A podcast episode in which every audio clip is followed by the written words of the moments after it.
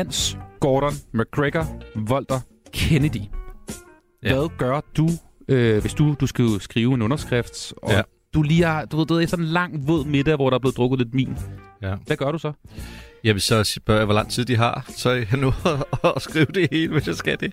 Nej, men det, øh, jeg kan jo fikse lidt rundt i navnet med mit alter ego, så kan jeg bare sige Hans Volter, eller jeg kan sige Gordon McGregor og sådan noget. Jeg kan hedde alt muligt. Jo. Du, du er alle mulige forskellige typer af personager. Det kan man sige. Mangler du lidt navne i grunden? Eller Nej, er det tilpas? Jeg synes, jeg har for mange. Jeg synes, jeg har for mange. Men faktisk, øh, nu er jeg så heldig engang med at lave noget i udlandet, og der må jeg ikke hedde Gordon Kennedy, fordi der er en britisk skuespiller, som hedder Gordon Kennedy. Så i udlandet, der hedder jeg Hans. Det er meget eksotisk. Hans Gordon McGregor Volter Kennedy, velkommen til fredagsmissionen. Lige nu der er jeg bange for, at du har ringet til 10 venner, der siger de værste ting, de kan huske om mig. Hvordan har du fundet ud på det? Og kæft, du har lavet noget syg research, altså. Åh, det ved du vildt nok. Har du orienteret dig godt, hva'? Nej, hvad har du researchet syg? Hvad, sker der? Prøv lige at tage os med. Du har virkelig researchet her. Velkommen til fredagsmission. Det er en øh, gigantisk fornøjelse at sige velkommen indenfor, og også invitere dig, der lytter med indenfor her i Radio 4's Åbne Fredagsbar. Programmet, hvor vi hver evig eneste fredag er på klapjagt efter anekdoter og historier, der emmer af de gode ting i livet. Og sikke en uge, vi har haft. Skumle forsider med kronprins Frederik i spanske ugeblade, sådan et historisk regnvejr. Og mine damer og herrer, noget, der er breaking news. Snoop Dogg har droppet at ryge hash. Nej, Han er, han er ude nu. det vidste ikke engang, hvor starten. Verden er lave. Gordon Kennedy, Ja.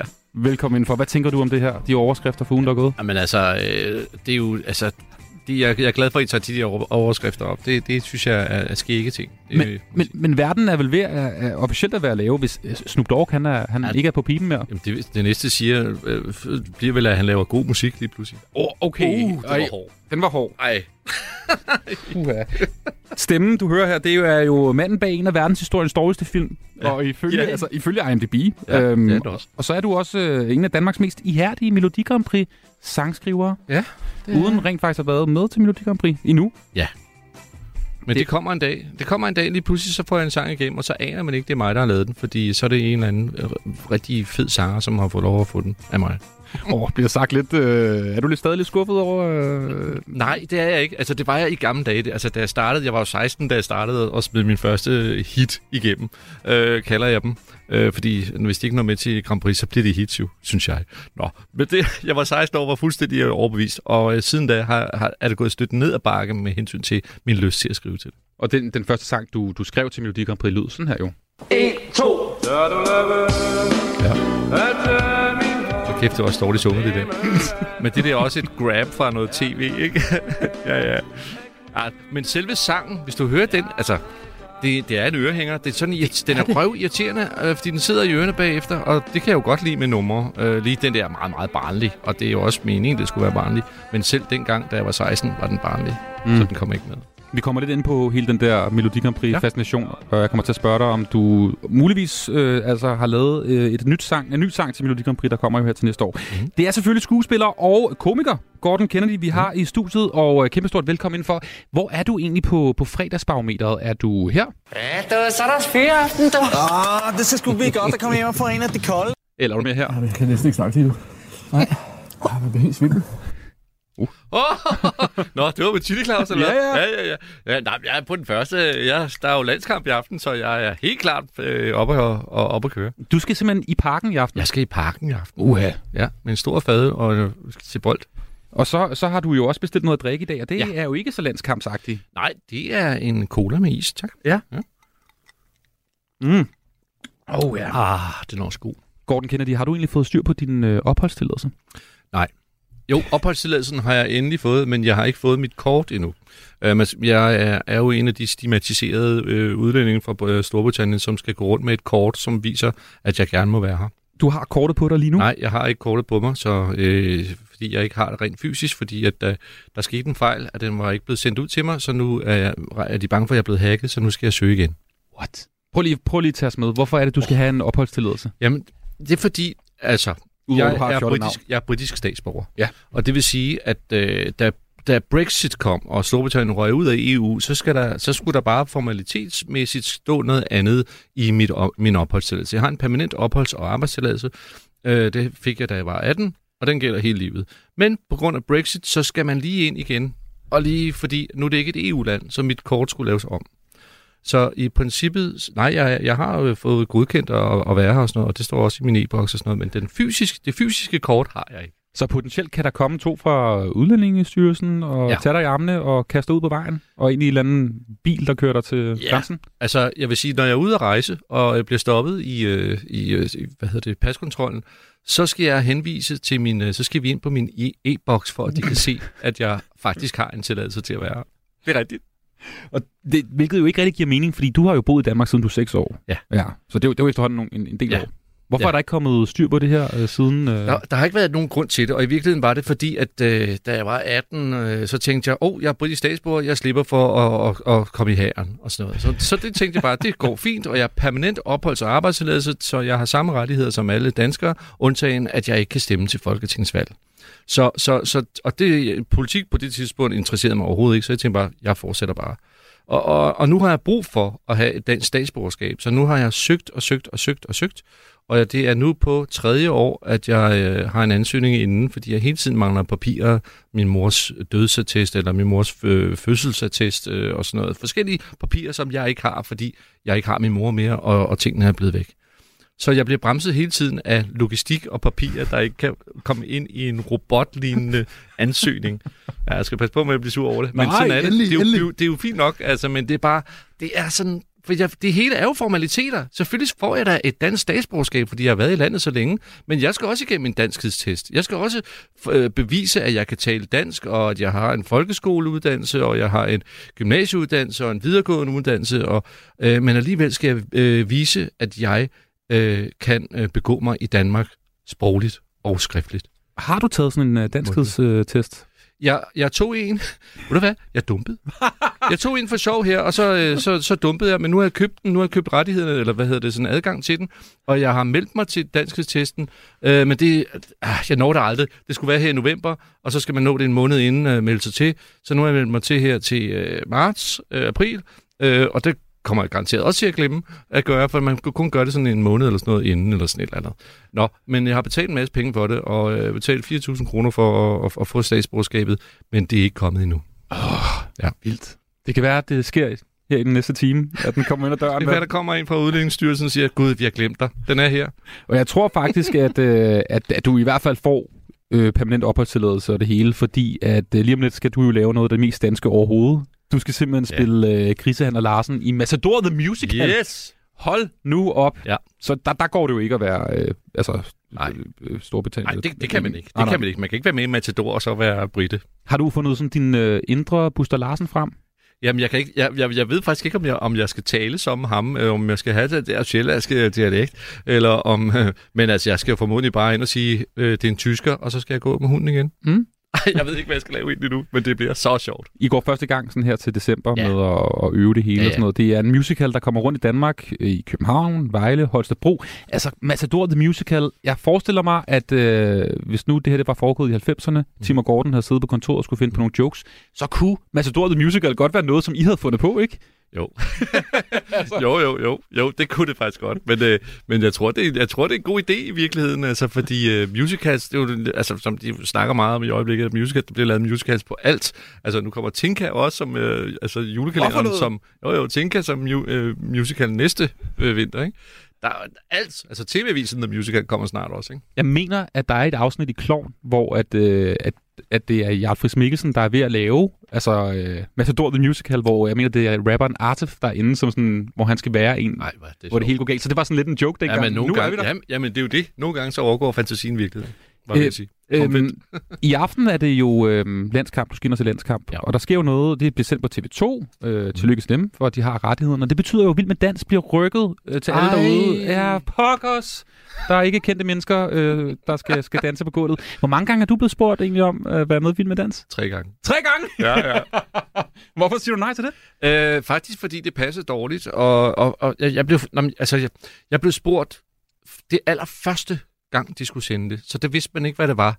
Og jeg så en engelsk udgave af det, og tænkte, ej, det kan jeg ikke. Og jeg var, jeg var alt for ærlig og sagde, mm, prøv at høre, jeg, jeg er uddannet skuespiller. Jeg har haft dans på skolen, på, på skuespillerskolen, så jeg har en fordel i forhold til en racerkører eller et eller andet.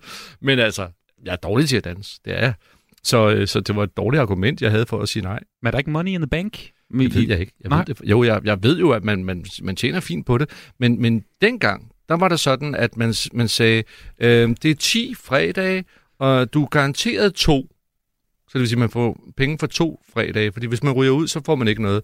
Og det turde jeg ikke. Jeg turde ikke det som at sige, at hele mit efterår skulle så kun baseres på to fredage, altså Mm. hvor jeg får penge for to dage. Øh, så det turde jeg ikke økonomisk. Ved du egentlig, nu er du blevet spurgt tre gange, har du spurgt ind til løn hver gang? Nej. Er det, nå, okay, det kan godt være, det var steget, eller det var faldet. Jeg tænker ja. umiddelbart, om man skal hoppe på første gang, eller først tredje gang. Jeg ved ikke, hvad der man er kan bedst. gamble lidt, ja. Jeg ved det ikke, altså, og jeg vil også være i et dilemma, hvis jeg blev spurgt igen. Altså, hvis det passede ind i mine planer, og så, ville jeg, så kunne det jo være meget sjovt, men jeg, jeg ved det ikke. Altså, mest fordi, at man kommer i så god form. Det er skrækkeligt. Det er helt vildt. Ja. Det der uh, Wegovy, eller hvad det hedder, man kan, man kan tage for at tabe sig. Gå til vild med dans i stedet for. Det er meget bedre. Gordon, jeg har været lidt øh, nervøs på forhånd i forhold til at få dig ind i studiet. Øhm, fordi jeg ringede nemlig til øh, Ulf Pilgaard, og Mm. for lige at høre, øh, fordi han har jo arbejdet sammen med dig, bare lige Mm. for at høre sådan lidt, hvad du er for en type. Og prøv at høre, hvad han sagde til mig. Ja, jeg har jo arbejdet sammen med Gordon i Cirkusrevyen, og øh, der er jo ingen tvivl om, at vi ville have haft en hyggeligere sæson, hvis han ikke havde været der. Altså, Gordon har en, en utrolig arrogant façon. Det undrer mig. Altså, han har det med at hunse rundt med folk. ikke? Og ja, jeg ved ikke, om jeg burde fortælle jer det, men øh, der går faktisk rygter blandt øh, dansepigerne om, at han forsøgte at imponere dem ved at, at drikke sit eget tis. Hvad, hvad fanden er det for noget? Ja, det, altså, det, var, det var før alene i Vildmarken, ikke? Det var før, man drak sig tis på tv. Øh, nej, det er jo det er selvfølgelig pis. Øh, det, er, øh, det er fra et eller andet show, vi lavede. Øhm, og det var bare skægt at, at få ham til at sige, at jeg drak mit eget tis. Det lyder sjovt, når Ulf Vilgaard siger det, ikke? Det er gode mand. Alt, som Ulf øh, siger, er, er, er sjovt. Var det noget med faktisk, fordi du var jo med i, i, i Cirkusrevyen, det var Mm. i 97, mener jeg, Ja, eller sådan noget. ja, ja, Ja, Og du havde din mor med ude, som var meget betaget af, Ja, ja, af ja. Ulf Pilgaard Ja, ja. over det hele, Ja, og synes, det fanden. var imponerende. Prøv lige at fortælle om, øh, om det. Nå, men det, var- det var bare, altså... Det, jeg tror, ens forældre øh, bliver stolte af en ligegyldigt, hvad man gør. Men, men min mor har jo altid været vild med, med Cirkusrevyen og vild med, med Ulf Pilgaard og Lisbeth Dahl. Øh, så, så at jeg pludselig var derude, og så møde dem og stå derude, og hun var helt starstruck og rystet over hele kroppen. Altså, det var, det var men, en fantastisk oplevelse. Men i samme periode var du jo uh, the hotshot på, uh, på DR1 jo, med alle mulige Ja. forskellige ting og sager. Ja. Men det var hun ikke så imponeret over. Jo, jo, jo, jo, jo, jo, jo, men det, det, jeg tror, mig mere imponeret over at møde Ulf, end at, at vide, at jeg var, jeg var stor blandt de unge. Gordon, vi skal snakke om uh, de gode, glade 90'er tider mm. øhm, lige om et øjeblik. Velkommen ind for, det er en fornøjelse, du, at du er her. Det er skønt.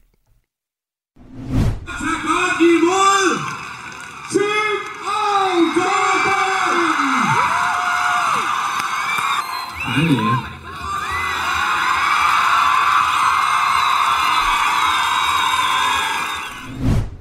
Sindssygt det her, ikke? Ja, ja, det er det. Jamen, det, jeg kan, altså, må jeg knytte en historie til den oplevelse? Meget der? Fordi, fordi uh, jeg kan huske, jeg tror, det der er, jeg ved ikke, hvor det er taget fra, men, uh, men vi var engang til Kolding Open Air, uh, hvor vi var på efter Boyzone, der var inde og synge Don't love me for fun, girl. Og, det var, og, og lige snart de har sunget den og begyndte at synge de andre numre, så begyndte det, fordi folk kunne se i programmet, vi kom bagefter, så råbte de Tim og Gordon under resten af deres koncert. Og jeg har både sådan stolt og samtidig pinligt berørt over det, fordi vi stod ude i kulissen der, vi var bare sådan dumme drenge med kopperbukser og t-shirts på, der skulle ind og, og fjolle.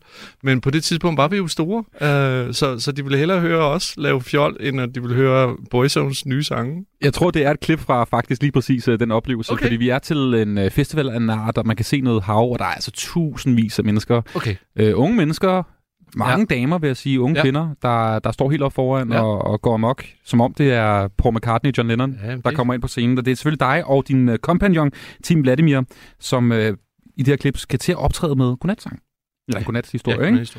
Øhm, og det lyder jo ret vildt, og jeg tænker sådan, øh, øh, det er jo ikke lige sådan, jeg ved ikke, jeg, jeg vidste ikke, at det var præcis sådan der dengang for dig og, og Tim, øh, når I var ude. Øhm, Var det sådan en Ja. klassisk oplevelse, det her? Ja, det er, altså, nu er det som om, jeg øh, blærer mig, men det, ja, det var det. Det var, det var stort. Vi havde, vi havde jo bodyguards med os, øh, øh, og det var ikke for, at, at de skulle holde øh, folk væk, som ville noget. Det var mere fordi, at vi skulle nå fra et job til et andet. Vi havde mange jobs på en dag. Så vi havde bodyguards til lige at holde folk tilbage, så vi kunne nå ind i taxaen og køre videre. Bodyguards. Ja. Okay. Store bøffer. Fordi folk simpelthen bare vil have... Folk ville hen og, og sige hej. Og det var skide hyggeligt. Altså, det er, jo, det er jo hyggeligt, når folk gider at sige hej til en. Det er det jo. Og, og, og jeg tror ikke rigtigt, det der var det mærkelige, og det lyder også som, det lyder måske krukket, når jeg siger det, og det er ikke sådan ment, men for os var det her et job. For os var det her, vi øh, var uddannede skuespillere, vi har været på teater, vi har lavet ting og sager, nu stod vi på en scene, og nu lavede vi lige præcis det her, fordi vi lige har lavet tv før. Vi tænkte ikke så meget over det, lige i starten i hvert fald, at det her, det var kæmpestort. Vi synes bare, nå, der er publikum, ej, hvor dejligt. Altså, vi var sådan de der dumme drenge, som vi ser ud. Altså, sådan var vi. Vi var jo unge, vi anede intet. I er uddannet for Aarhus Teater, dig og Tim Vladimir, og du hugger så op med Tim. Du er lige i overgang over ham. Øhm, øh, ja. Ja. Efterfølgende, øh, I, I laver blandt andet et stykke på Nørrebro Teater, der hedder Grease, med sådan noget slikhår og den slags. Ja. Øhm, og da I er der til det stykke, der er ude bagved, der hænger der sådan ligesom en sæd på en opslagstavle, hvor der står, kan du være sjov på fem, øh, på, i fem minutter?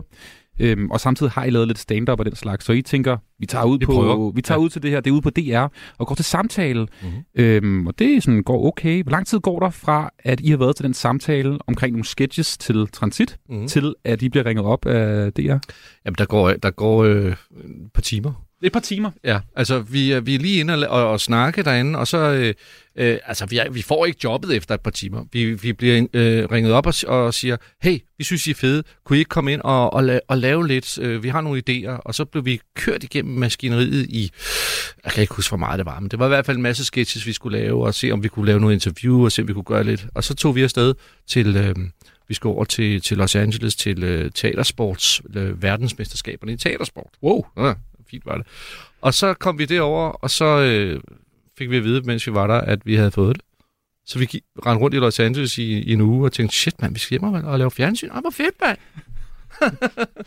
så det var, det var syret. Og det var sådan en periode i, i, i Danmark her, hvor at stand-up lige var kommet til landet, Ja. ikke? Altså, øh, ja. Dins er der nok flere folk, der Ja, godt kan lide stand-up, der ja. kender, som er sådan et legendarisk sted, hvor mange af de komikere, der i virkeligheden stadigvæk er der, og Vi startede alle sammen der næsten. Lars Hjortøj, Kasper. Yes. Christensen, Kar- Carsten Bang og Jan Gindberg og, ja, Ja. og Anders Madsen. Og så her i, i Dansk Fjernsyn på det her tidspunkt, er der jo også noget som Lex og Klatten. Der er sådan mange af de der forskellige ja. Ja. satire skuespilsgrupper, der, ja. Ja. der laver ting på, på fjernsynet. Ja. Ja. Og prøv lige at fortælle, hvad der sker, når man laver den slags fjernsyn på det her tidspunkt. Altså, hvor bredt kommer man ud for nu til dags? Det der med, ja, sådan, hvis du altså- har et andet tv-program, okay, der er jo ikke så mange, der ser det. Der, nej, men dengang var der jo kun Danmarks Radio og TV2. Så, så på den måde, hvis, du- hvis du var på i et ungdomsprogram torsdag aften, så er du sikker på, at hele Danmarks ungdom har set det. Fordi det var, det var hvad der var at se i fjernsynet. Der var ikke noget YouTube og internet og sådan noget. Det var jo nærmest før internettet. Det var det jo.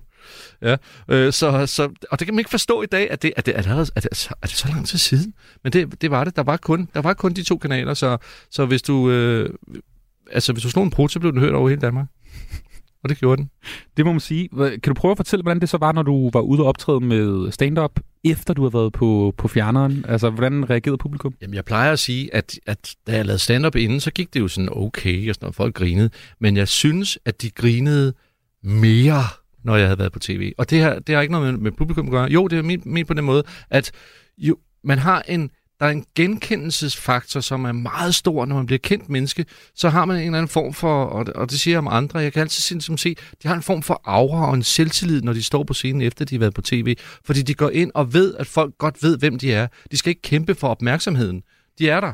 Og så ved man bare, ah, og man er allerede gjort sig klar til at grine af vedkommende. Sådan har jeg det i hvert fald, når jeg ser Ricky Gervais eller en eller anden. Jeg er allerede klar, for jeg ved, det er ham. Ej, hvor han han skæg. Altså, man, man sætter sine forventninger i højsædet lige med det samme.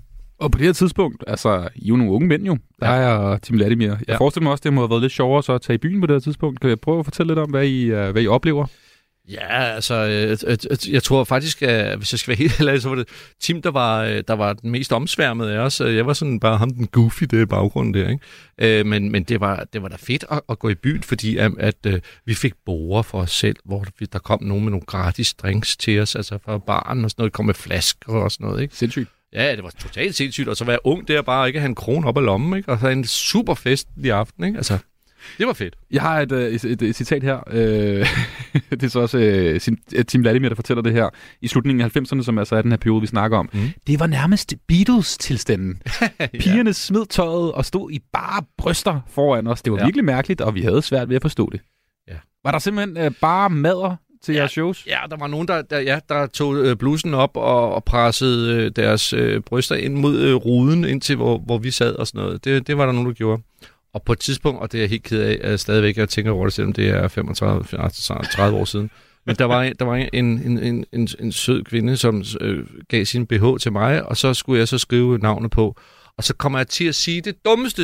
Jeg kommer til at sige, nå, der er ikke meget plads at skrive på. Men det var ikke fordi, det var en lille BH.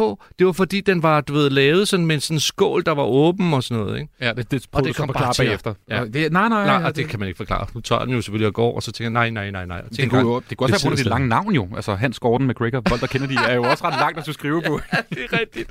Det er derfor. Ah, du redder mig. Nu behøver jeg ikke tænke på det mere. Tak.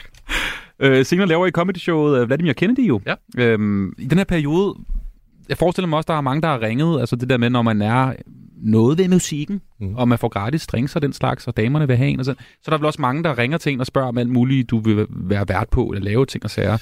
I Ja. lavede sådan noget DMA, ikke? I var værter på DMA, Jo, Grammys jo, jo, ting jo, der. jo.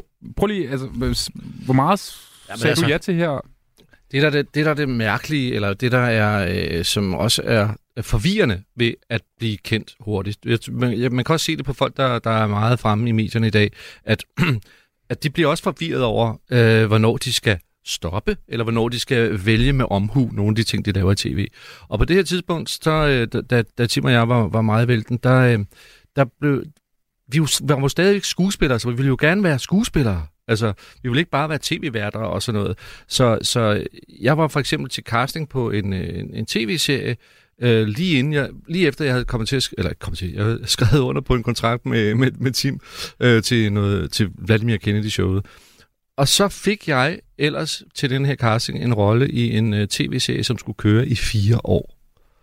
Nikolaj og Julie? Det var dig, der skulle Nikolaj. Nej, det var Taxa. Nej!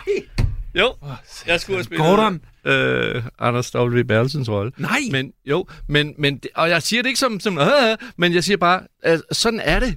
Men, når man, man vælger jo. Hvad, hvad, hvad, hvad, hvad, hvad skal jeg sige ja til nu? Hvad, hvis du havde fået den Jamen, så har jeg ikke, så har jeg jo ikke lavet så meget sjov, jo. Så er jeg bare, eller ikke bare, fordi altså, jeg, det, det, er slet ikke, altså, det er ikke engang sikkert, at, at jeg havde været særlig god i den rolle, så har jeg ikke fået noget at lave bagefter.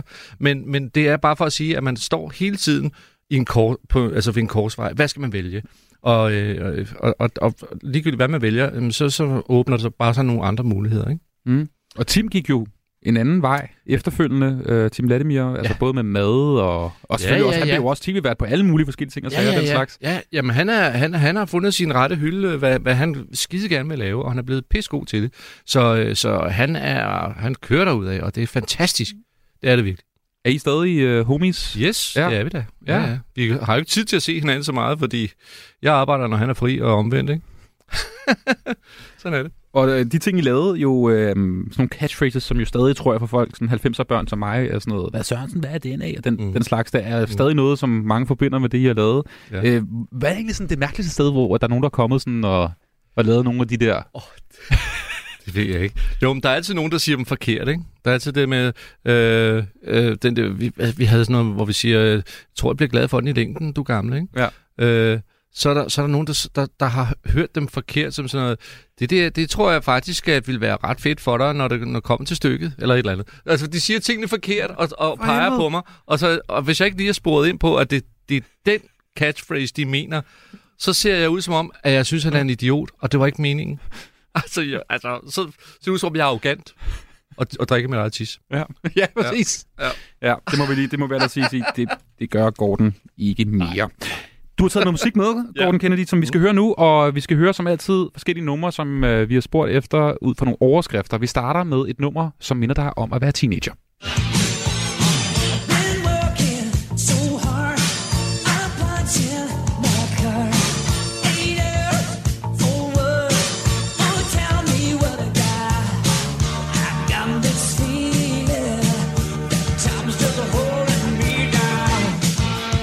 Okay, hvad hører vi her?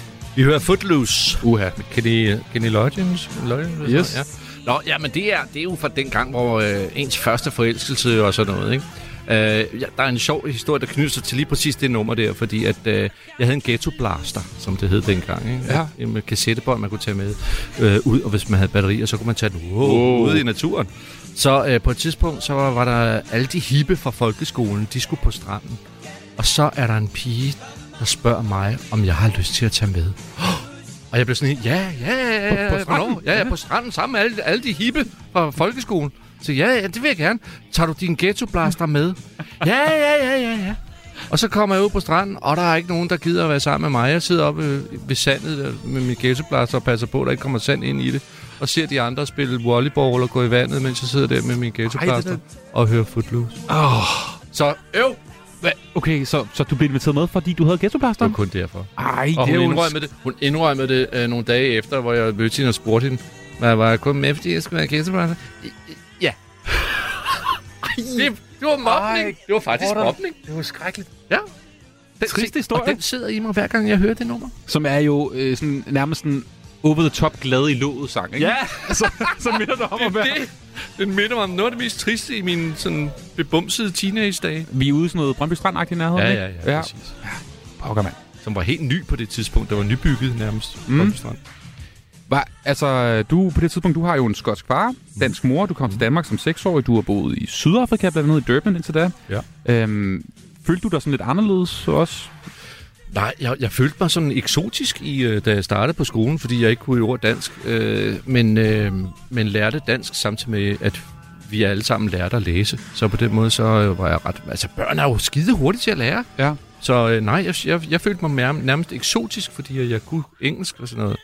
Og øh, fik jo topkarakter selvfølgelig i, i folkeskolen i engelsk og sådan noget. Ikke? Så ja, jeg følte mig sgu meget godt tilpas, faktisk. Og du spillede også trommer?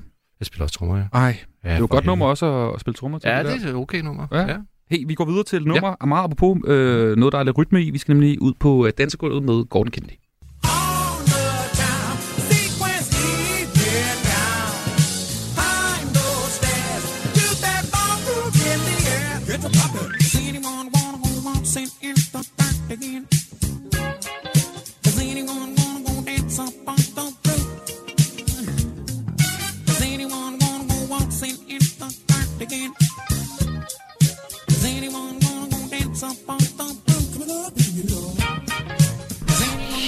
Et fucking nummer, altså. Ej, men det er så fucking... Men det er, du kan næsten ikke sidde stille til den Roof Garden af Alter Road. Det er et fedt nummer. Det er det bare. Og jeg har selvfølgelig spurgt efter et nummer, som får dig på, øh, på floor. Mm. Er du typen, der er du sådan en øh, dansegulvsmand? Nej, men jo, det, det altså... Men problemet er, at jeg som sagt, som jeg sagde tidligere, jeg danser helt vildt dårligt. Men jeg er enormt god til, at øh, hvis, man sli- hvis jeg slipper hæmningerne, så bare stå og danse fjollet. Det Ja ja. elsker jeg, og jeg elsker også at se folk bare øh, forsvinde væk og bare bevæge sig, selvom det ser dumt ud. Altså, det elsker jeg, og det kan jeg godt gøre til det nummer der. Kender du den der følelse af, at du, du ser nogen stå og danse? For eksempel hvis du er til en privatfest, og så mm. kan du se igennem du ved, vinduerne folk stå og danse derinde, hvor mm. du ikke kan høre musikken. Det ser, mm. det ser jo vanvittigt ud. Ja, det ser fedt ud. Voksne mennesker, der står sådan, hvad foregår der og sådan noget. Ja. Men der er også noget utroligt befriende i det. Ja, det er der. Og vi danser for lidt, synes jeg. Jeg synes simpelthen, det, der, der sker et eller andet, når man slipper sig selv løs og bare fjoller dig ud af. Det, det giver noget energi og noget, noget selvværd, faktisk. Hvordan har du det med at danse uden at have drukket en enkelt lille pilsner? Altså, kan du godt det? Ja, det kan jeg godt, men, men, men det kommer an på selskabet. Hvis selskabet er flydende og sådan noget, så har jeg slet ikke brug for alkohol overhovedet. Så er det jo bare at gå ud og danse fjollet. Ikke? Jeg- har nogle venner, som, hvor vi gør det, at, og det er simpelthen bare så skægt. Altså, det, Altså, hvor I, I mødes og danser? nej, ikke på den måde, men når vi mødes, og der kommer musik på, så kan vi finde på at gå ud og fjolledanse og sådan noget. Ikke? Uden at have drukket. Jeg forestiller mig også, at du er meget typen, som hvis man ser dig på, på gulvet, så griner man vel også lidt, fordi altså, du er en type, som er sjov jo. Så, Nå, det ved jeg ikke. Nå, nå, men altså, altså du, har du ikke også nogle gange haft den der sådan, hey, lige være med, altså, jeg mener det her. Jeg mener seriøst. Jeg Nå, mener det seriøst, når jeg danser. Eller Ja, sådan. nej. ja, nej, det, det har jeg nu ikke. Altså, jeg kender mine begrænsninger. Hvis nu jeg selv synes, jeg var skide god til at danse, så ville jeg være ked af det. Men jeg ved jo godt, det er jeg ikke. Am I asking for the moon? Is it really so implausible that you and I could soon come to some kind of arrangement? I'm not asking for the moon. I've always been a realist when it's really nothing more than a simple rearrangement. With one roof above our heads, a warm house to return to. We could start with separate beds. I could sleep alone or learn to. I'm not suggesting that we find some earthly paradise forever. I mean, how often does that happen now? The answer's probably never. But we could come to an arrangement, a practical arrangement. And you could learn to love me, given time. Det er jo god gammel sting, det her. Ja, det er det. Det er, og det er, når han er bedst, synes jeg. Altså, der er, der er en historiefortælling i den sang, som er helt fantastisk. Altså, det er... Jeg kan, jeg, jeg kan, det er sådan et nummer, man har lyst til at sidde og drikke whisky og spille højt til. Altså, sådan, det skal nydes rigtig højt, og man skal have, selvmelidenhed, når man hører den der. Og, og man skal lige ind i det der rum der i et kort sekund, og så væk igen. Ja. Det er, det er, og, og det er helt, apropos, det er meget musicalagtigt, det der. Mm. Ikke? Man, man, man kan næsten se den med en, en figur på scenen, der lige gennemgår det der, han synger. Ikke? Ja, sådan lidt øh, dunkel belysning, Ja, og ja, han ja. sidder der lidt... Han er blevet forladt, og nu kommer sangen fra hans hjerte. Det kan være, det den, altså grisehandler Det er Larsen, han er en sang, ja. Hvad, hvad tænker du på, når du, øh, når du hører den? Jamen, øh, jeg, jeg opdagede den øh, midt i en trist periode i mit liv, så derfor så, så hænger den fast som sådan en, en slags... Øh, ja, så, hvad hedder sådan, en- sådan en, en kærlig, kærlig hånd på skulderen, når jeg hører det nummer der. Den er, den er, den er god til sådan lige at, at gå ind i, og så lige, åh, og så forsvinde den væk igen, og sige, nu har jeg været der, nu behøver jeg ikke være der mere. But we could come to an arrangement. Det var selvfølgelig uh, Sting med uh, Practical Arrangement, et nummer, uh, som du har taget med, Gordon Kennedy, som Ja.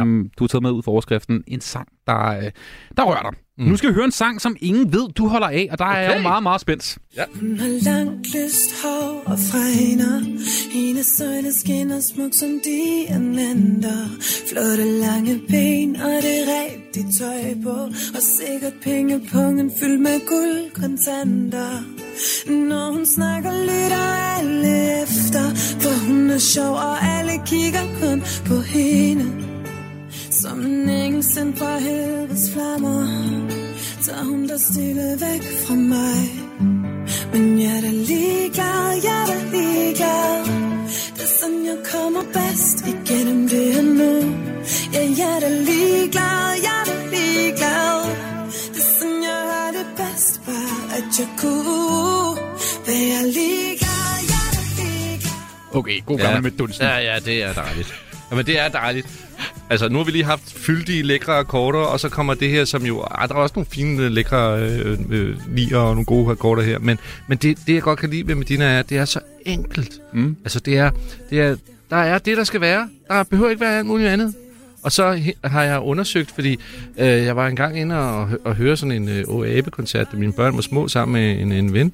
Og så sidder vi og snakker, og så er Medina på, og så lige pludselig bliver vi tavse, og så kigger vi op på scenen, og så kører tårerne ned over inde på os begge to. Og vi tør dem begge og siger, hvad fanden sker der her? Altså, I græder til Medina? Vi græder til Medina, ja.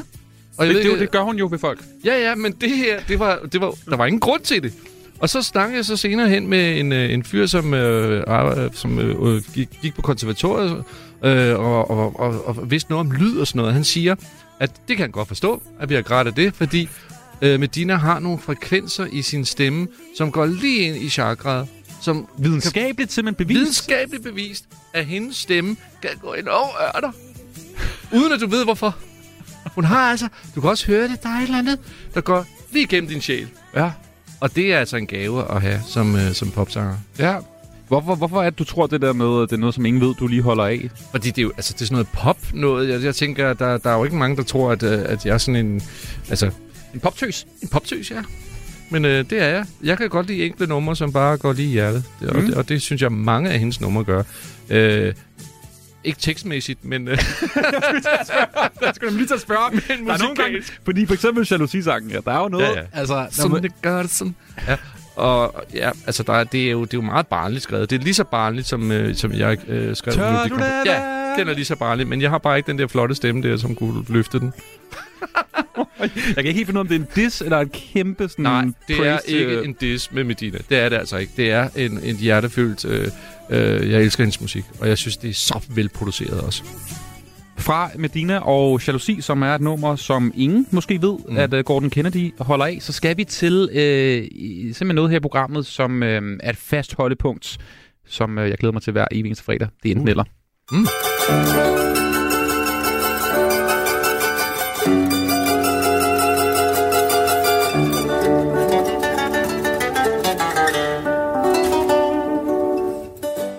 Kennedy, hvad har været mest frustrerende i dit liv? At du syv gange har forsøgt at få en sang med i Dansk Melodi Grand Prix uden held, eller at du mistede din opholdstilladelse i Danmark i 2020 på grund af Brexit? Øh, praktisk må det være det sidste. Det må være, at jeg mistede min opholdstilladelse. Det var... det Trods var, alt. Ja, trods ja. alt. Det andet der, det kan jeg jo nå endnu. Syv gange alligevel. Ja. Og, og alle sammen altså seriøse Ja. Øh, Ja, ja, ja, input. ja, ja. seriøst bud på det. Men, men altså, jeg laver jo den dumme fejl, at jeg har aldrig nogensinde tænkt mig, at det var mig, der skulle synge sangen i Melodi Grand Prix. Jeg har bare lyst til at skrive en sang, som kommer med i Melodi Grand Prix. Men problemet er bare, at jeg sidder nede i min kælder og, og komponerer det og indsynger det selv, og det skal jeg lade være med.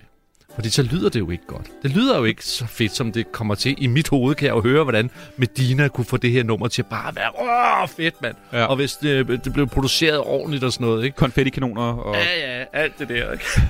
Men øh, så, så jeg tror, øh, jeg, i hvert fald et af mine numre, som jeg har skrevet, et af de syv der, øh, er jeg ret sikker på, hvis det blev produceret ordentligt, og øh, der var en rigtig øh, fed sanger, der, der tog den og, og gjorde det til sit eget, så tror jeg, at, øh, at jeg har et nummer, som ville kunne gøre sig. Okay, det må jeg nok sige. Ja, ja. Øh, Men det er kun mig, der siger det. hvorfor lige Melodi Grand Prix? Hvorfor at du har stalket det så meget? Jamen, det, var, det var fordi, at, at apropos det der med, da, da, da, da Tim og jeg øh, lavede fjernsyn, så var der kun DR og, og TV2. Og, og da, jeg- jeg var jo musiker, før jeg blev skuespiller, så, så derfor så, så så jeg jo Melodi Grand Prix som... Det er der, man får sine ting set og hørt. Okay. Så det var sådan et vindue, hvor jeg tænkte, åh mand, hvis jeg kunne blive musiker og, og, og leve af at lave musik og få et nummer med i Grand Prix, mand. Se, hvordan det er gået køligej. Ja, ja. Nå, men brødrene Olsen, mand. Er du sindssygt? De blev millionærer på det. Ja, ja. Men det er jo så senere. Mm. Men alligevel. Der var jo frist den 27. oktober, jeg var lige inde og Nå, tjekke det. satans. Så du har ikke sendt en afsted? Nej, det har jeg ikke. Jeg har Okay. ikke vidst det. Men du sidder hjemme i kælderen og komponerer musik, her Ja, ja, det gør jeg i det hele taget. Ja. Altså, dagligt? Ugenligt? ja, ja, ja, når jeg har tid til det, når det lige falder over mig, så går jeg lige ned i kælderen, så oh, jeg har en sjov idé, eller et eller andet. Men nu også fordi, jeg, jeg sidder og laver øh, video for folk og sådan noget, og så nogle gange så komponerer jeg sådan noget underlægningsmusik til sådan nogle øh, markedsføringsvideoer og sådan noget også. Så jeg bruger meget musik i min hverdag i det hele taget. Hvad er det? Keyboard? Hvordan laver ja, du det, det? Er, det kører igennem Logic, så der er alle mulige softwareinstrumenter, ikke? Og sådan noget. Så det er, ja, altså mekanisk. Sejt. Ja. Okay, hvad er så din største musikalske fadese, da du begyndte at græde til en O-Abe-koncert med Medina? O-Abe, synes jeg er en god detalje. Eller da du droppede at blive musiker, fordi du synes, det var for bøvlet at slippe rundt på instrumenter?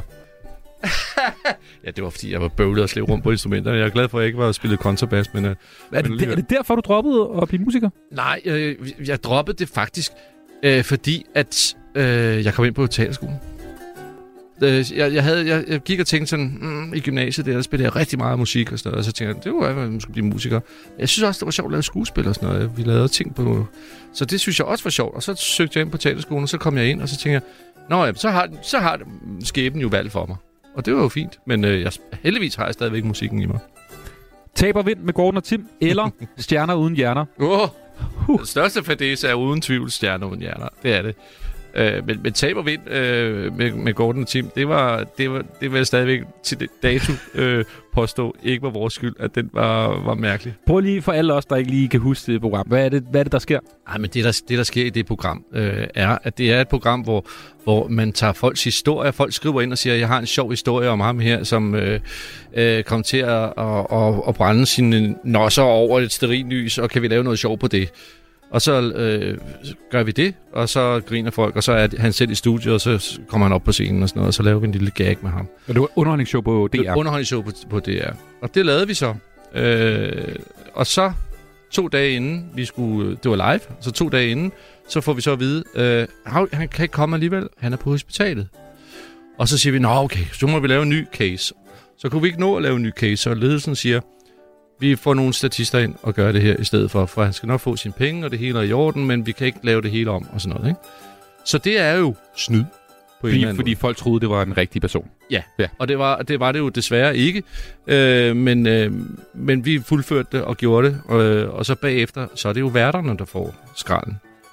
Fup TV, ikke? Fordi at vi havde... Øh, altså, altså, det var fup, fordi det ikke var dem. Og der var ikke nogen... Men hvordan fandt folk ud af det her?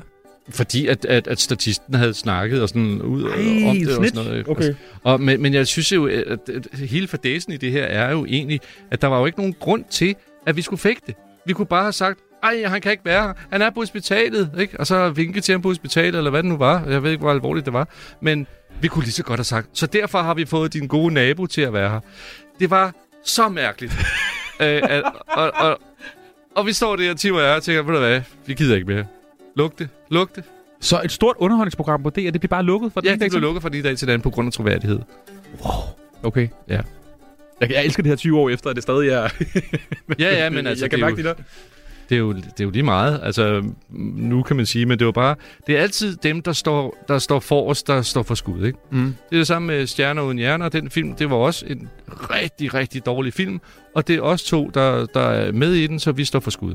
Sådan er det. Men det er jo ret sejt nu, synes jeg, med Stjerner uden hjerner. Fordi mm. det er jo virkelig... Altså, det er jo en kultfilm på den måde, at det Ja. ene er angiveligt verdens dårligste film ifølge Ja, ja. IMDb. Ja, ja. Så noget har vi da vundet. Jamen, det er det. Og det er det også. Altså, helt seriøst, det er det. Det er dårligt. Jeg fandt faktisk her i en i papkasse her forleden dag, så fandt jeg vores oprindelige oplæg til filmen, mm. som Palle Strøm og, og, og Tim og jeg havde skrevet. Og det var eddermame sjovt. Og det var, den blev ikke til noget, så jeg har faktisk foreslået, at vi skulle lave Stjerner uden hjerner 2. Men uh, Tim vil ikke være med. Nej, det kan jeg da måske godt forstå. Ja, men det ville, ah, det ville være genialt. Vi ville få penge til det med det samme. Simpelthen. Altså, det ville være skægt 30 år efter at gå tilbage til en fuser. Det ville fandme være skægt. Og så lave den rigtig sjov. Er historien noget med, at I prøvede ligesom at finde alle altså, bånd eller filmruller på Stjerner uden hjerner, fordi I ja. ville ikke have, at det skulle... Ja, vi ville, øh, dengang havde man en masterkopi, som det hedder. Ikke? Det var på film dengang, det var ikke digitalt. Så vi, vi undersøgte, hvad det ville koste at, øh, at købe masterkopien og brænde den. så der kun var øh, de kopier, der var tilbage. ikke? Så negativerne ville vi simpelthen brænde. Ikke? Og, men det, det gjorde I ikke. Nej, nej, vi blev frarådet det sådan af, af skuespillerforbundet og sagde, lad nu være, det er lige meget. Det er dyre lærepenge, men det- det er glemt i morgen. For mig er det jo sådan en, øh, det er jo sådan en kul film og sådan en, en reference, øh, fordi I også selv har snakket med om det i jeres Mm. show, synes jeg. I har Mm. lavet sjov med det og sådan noget. I har været ret åbne omkring Ja, det. ja. Så jeg har jo aldrig rigtig set noget, men jeg fandt faktisk et lille klip ind på YouTube. Uh. En, en reklame en, fra, fra traileren til det. Hold da kæft. Prøv at høre her. Hvor er vi hen? Hvor var det, vi kørte solvej ned? Øh, det var... Nej, det var der på Fyn. Det er rigtigt, ja. Det var der, hvor... Fordi vi var lige kommet fra, fra Odense. Nej, vi kom ikke fra, kom ikke, vi kom der fra Jylland. Ja, det var der på Fyn. Vi er ude foran Rigshospitalet. Ja, det ved jeg sgu da godt, mand. Men hvad for et Rigshospital? Lille ikke det i Haderslev. Haderslev, nu må du fandme holde op med det der Haderslev. Det lyder da meget sjovt. Det, det, det lyder da meget sjovt. altså, når man hører det, lyder det da meget sjovt. Men, men, men det var en, bare en virkelig dårlig film. Ja, det var det. Ja. Det var det desværre. Altså, det var fordi, at vi ikke vidste, hvad vi lavede. Der var, der var flere for- forfattere, der skrev på det, samtidig med, at vi var ved at indspille det, så vi anede ikke, hvad vi lavede. Og, øhm, og vi anede ikke, hvad den skulle ende med, og, og noget som helst. Så, men, så det, var, det var bare uheldige omstændigheder. Så det var, det var, og vi havde intet med det at gøre heller. Alt det, som vi synes var sjovt, det var ikke med. Hvad har været mest pinligt? Vi bliver meget af nogle pinlige ting, Åh. det, det beklager jeg. Da du kom for sent til en øh, stand-up gig hos TDC, og arrangøren oh. blev rigtig sur på dig, eller da du forsøgte at lave en joke med Jørgen Demilius, som faldt fuldstændig til jorden. Jeg tror, det der Jørgen Demilius, den er jeg lidt ked af, at han ikke hørte. Må må lige tage os med her, hvad er det for noget? Nej, det var ikke... den er ikke særlig god, men nu, nu får vi den alligevel. Det var fordi, jeg siger til ham, jeg siger, Nå, Jørgen Demilius, når du tager telefonen derhjemme, siger du, det er Jørgen Mylius, eller siger du, Jørgen Demilius? Jørgen Demilius? Meget sjovt jo. ja, men han sagde bare, nej, jeg tror, jeg, siger, jeg tror faktisk, jeg siger Jørgen Demilius. Altså, den kørte helt hen over på hovedet på ham, at der var en... Øh, det er ligesom at sige, det er Jens, det er Børge, det er Lani, ikke? Ja.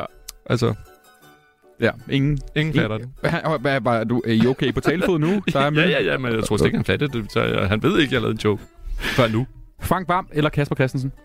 Øhm, jamen, de supplerer hinanden super godt. Men du skal vælge en. Okay, så vil jeg Frank Bam. Ja. Har du haft noget med ham at gøre? Har du lavet noget med ham? Nej, desværre ikke, øh, men jeg, jeg, er, jeg, jeg har lavet stand-up med ham i vores unge dage. Der har jeg været ude og se ham, øh, og han har set mig, og vi har optrådt, øh, så vidt jeg ved, nogle aftener samtidig og sådan noget. Så øh, jo, ham, ham kan jeg godt lide. Han er meget rolig og gemytlig. Jeg skal også godt lide Kasper, men for nogle helt andre årsager. Ja, det, det er noget helt andet. Det er på grund af, det er på grund af narkoen, simpelthen. Det er på grund af narko. ja, det er derfor, du... Hvad er du mest stolt af, Gordon? At du var med i en episode af den amerikanske hitserie Jack Ryan, eller at du vandt årets revykunstner i 2007? Oh. Nu, nu kommer vi til de gode ting. Ja, nu. men altså, hvis jeg skal sige i nutiden, så vil jeg sige, at den der Jack Ryan der, den, den står rigtig højt på, på, øh, på øh, lykkebarometeret, fordi at øh, det var en skide sjov oplevelse at, at, at, at komme ud og være med i en amerikansk tv-serie. Hvordan, hvor hvordan får du den, den, det, det job der? Men øh, man laver en self-tape, som det hedder. Man får, man får øh, man søger på en, på en, en rolle, man ikke aner, hvad er, fordi Jack Ryan er så hemmelig, at det har codenames og sådan noget. Nå, man søgte bare en rolle, øh, og så øh, fik jeg øh, en anmodning om at lave en self-tape, så jeg skulle filme mig selv. Og så sender man den ind, og så hører man som regel aldrig noget. Og der gik også lang tid, og, og jeg hørte ikke noget. Og så lige pludselig, så blup, i min mailbox stod der bare, at jeg er blevet approved for rollen som... Uh. Og så Nå, skulle du jeg til får- Budapest. Du får ikke engang et opkald sådan, hey, i øvrigt, Nej, Gordon, det hele øh, foregår på mail, og så bagefter, så er der tonsvis af ting og sager, der skal, der skal laves med øh, papir og, og skriveri frem og tilbage. Og hvor stort var sættet? Altså, jeg forestiller mig, der har været en del mennesker ansat på... Ja. Ja, det var kæmpe. Det foregik i øh, Budapest på sådan et kæmpe hotel, som de bare havde købt, ikke? for at lave de der optagelser. Øh, og jamen, det var bare, altså det er, det, er, det er to små scener, jeg er med, og en slåskampscene. Men, øh, men øh, med Wendell Pierce, ham fra The Wire. Ja. ja. Øh, ej, det, var, det var vildt sjovt, og det håber jeg også, at jeg får lov til at lave igen på en eller anden måde øh, fremover. Men det, det er sjovt at være i udlandet. Der var ikke nogen, der sagde, hey, det er dig fra Shadow Uden. Nej, og det var det. Stars without brains. Stars without brains. Øhm, Tinder eller spørg om en date i virkeligheden? Hvad er du mest til? Åh, oh, altså jeg skal da indrømme at sige, at jeg har da været på Tinder i min singleperiode. Øh, men, øh, men det, Tinder er blevet sådan en... øh, Blevet, som om jeg var ekspert. Øh, men øh, det var sådan en øh, form for sådan, øh, hvad hedder det, øh, det, underholdning på en eller anden måde. Ikke? Mm. Så det der med at møde folk i virkeligheden, det, det, det, det, det er mere tilhænger af, at man gør. Gør, gør du det, det der med at spørge om, hey, har, du ser sød ud, har du lyst til at drikke en kop kaffe? Eller? Nej, og det er jo det, man ikke gør. Det Nej. gør man ikke. Man tør ikke. Fordi at det er jo også lidt måske kan virke lidt creepy i Ja, og, ja og, og man ved ikke, om det er en mand eller en kvinde, og man skal titulere dem. Hvordan, skal man, hvordan, føler de sig? Ja, men det kan jo, I, det kunne, vores, være, I vores dage. det kunne være spændende. Apropos det, hvad var ikke gået i dag af de ting, du har lavet? Gaywatch eller grilldansk? Øh, jeg, jeg tror... Ej, jeg vil ønske, at, at, at, at Gaywatch var, var øh, at man kunne lave det i dag også. Altså, fordi det er ærgerligt. Jeg måske ærligt om at sige, jeg synes, det er ærgerligt, fordi mm, vi laver jo ikke grin med, med, hvad er det, som Ricky Gervais også siger, det er ikke the, the target, man laver grin med, det er omstændigheden omkring det. Man, vi peger, har aldrig peget fingre af, af homoseksuelle ved at lave Gaywatch. Det er bare fordi, det var et overleje, Baywatch, Gaywatch, og det var sjovt, og så var de homoseksuelle. Vi siger ikke, at de er dårligere mennesker af det, eller øh, udstiller dem på den måde. Så det ved jeg ikke. Det, øh, Måske grilldansk. måske grilldans, fordi man taler sådan her. Mm. Mm, det ved jeg ikke, man, må man ikke det i dag? Jo, det må man godt, tror jeg. Vi tager lige den aller sidste her, Gordon. Hvilken færdighed er du mest glad for, at du mestrer? Fægtning? Eller at du kan lave en rigtig god Jørgen Let? Det er nok, at jeg kan lave en rigtig god Jørgen Let, tror jeg. Det skal vi nemlig ind på. Men du kan også godt fægte. Det er jo ret vildt med det, eller hvad? Eller hvornår har du Ja, fægtet? Jamen, igen, på teaterskolen, der skal man lære at fægte. Hvorfor skal så man det? vild med fægtning. Hvornår, hvilke stykker er der fægtning med i? Det er der i Shakespeare. Okay, men det, altså, Ja, ja, ja. det er vel ikke det, Nej, skuespiller altså- primært laver. Nej, det er rigtigt. Men der kan jo der kan være brug for det på et sæt, lige på sin film, øh, hvor man skal have et eller andet. En, ja, en guard. Ikke? Har du nogensinde brugt det? Nej. det har jeg ikke. Nej. Ved du, om det stadig er noget, de skal lære på skuespilskolen? Nej, det, ved jeg faktisk, ikke. det tror jeg faktisk, man skal. Ja, det tror jeg, man skal. Det, men der er også noget koordination og noget hurtighed i det, og noget motion i det også, så det er fint. Det var enten eller med Gordon Kennedy.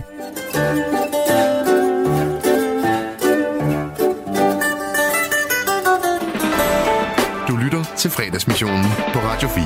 Det er Gordon Kennedy, der er dagens fredagsgæst her i fredagsmissionen på Radio 4. Og nu kommer øh, Anton Nørbæk ind i studiet programmedarbejder her på øh, programmet, en research-chef. Ind ad døren har han taget en bog med under Ja. armen. Og Gordon, du fortalte jo lige, du laver en øh, god Jørgen Let. Det har jeg i hvert fald Jeg ved, hørt. jeg Du... ikke skal jo selv kunne sige, jeg var god Ah, den, den, den, den er god, og jeg ved også, du kan lave rigtig, rigtig mange øh, forskellige stemmer. Mm. Det, er jo- du er en stemmemester. Mm-hmm. En disciplin, du øh, ud over fægtning, altså også øh, mester. Øhm, det er en bog, vi har taget med her. Det er en, der lå på kontoret. Jeg ved ikke, hvorfor. Jeg skulle... hvad, hvad, er det, hvad er det for en bog? Den hedder Fantasier, erotiske noveller af Elisa Lykke. Uha, okay, så vi er ude noget frækt. Ja, ja. Det, jeg tænkte, det var, om du måske kunne læse lidt op af nogle... Fordi det er jo fredag eftermiddag. Om du Ja. lige kunne læse lidt øh, frækt litteratur for os. Bare som eksempelvis Jørgen Lidt. Lad os høre, hvordan det lyder. Jeg faldet i søvn i min kimono og med et håndklæde om håret.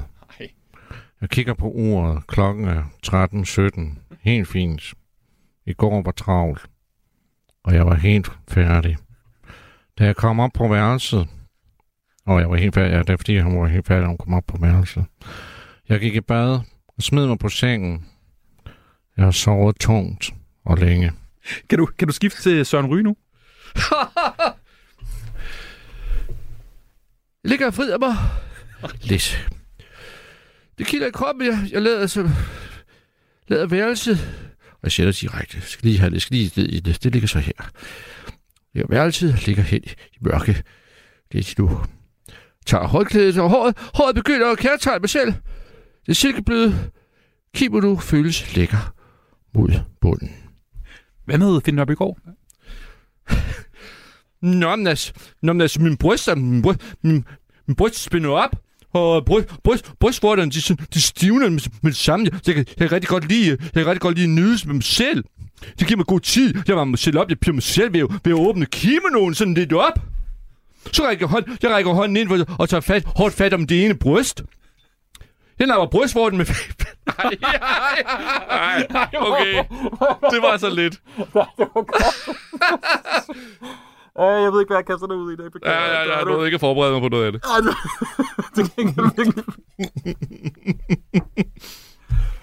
Nej. Um, Nej, det er dumt. ja. Tak til Fantasier.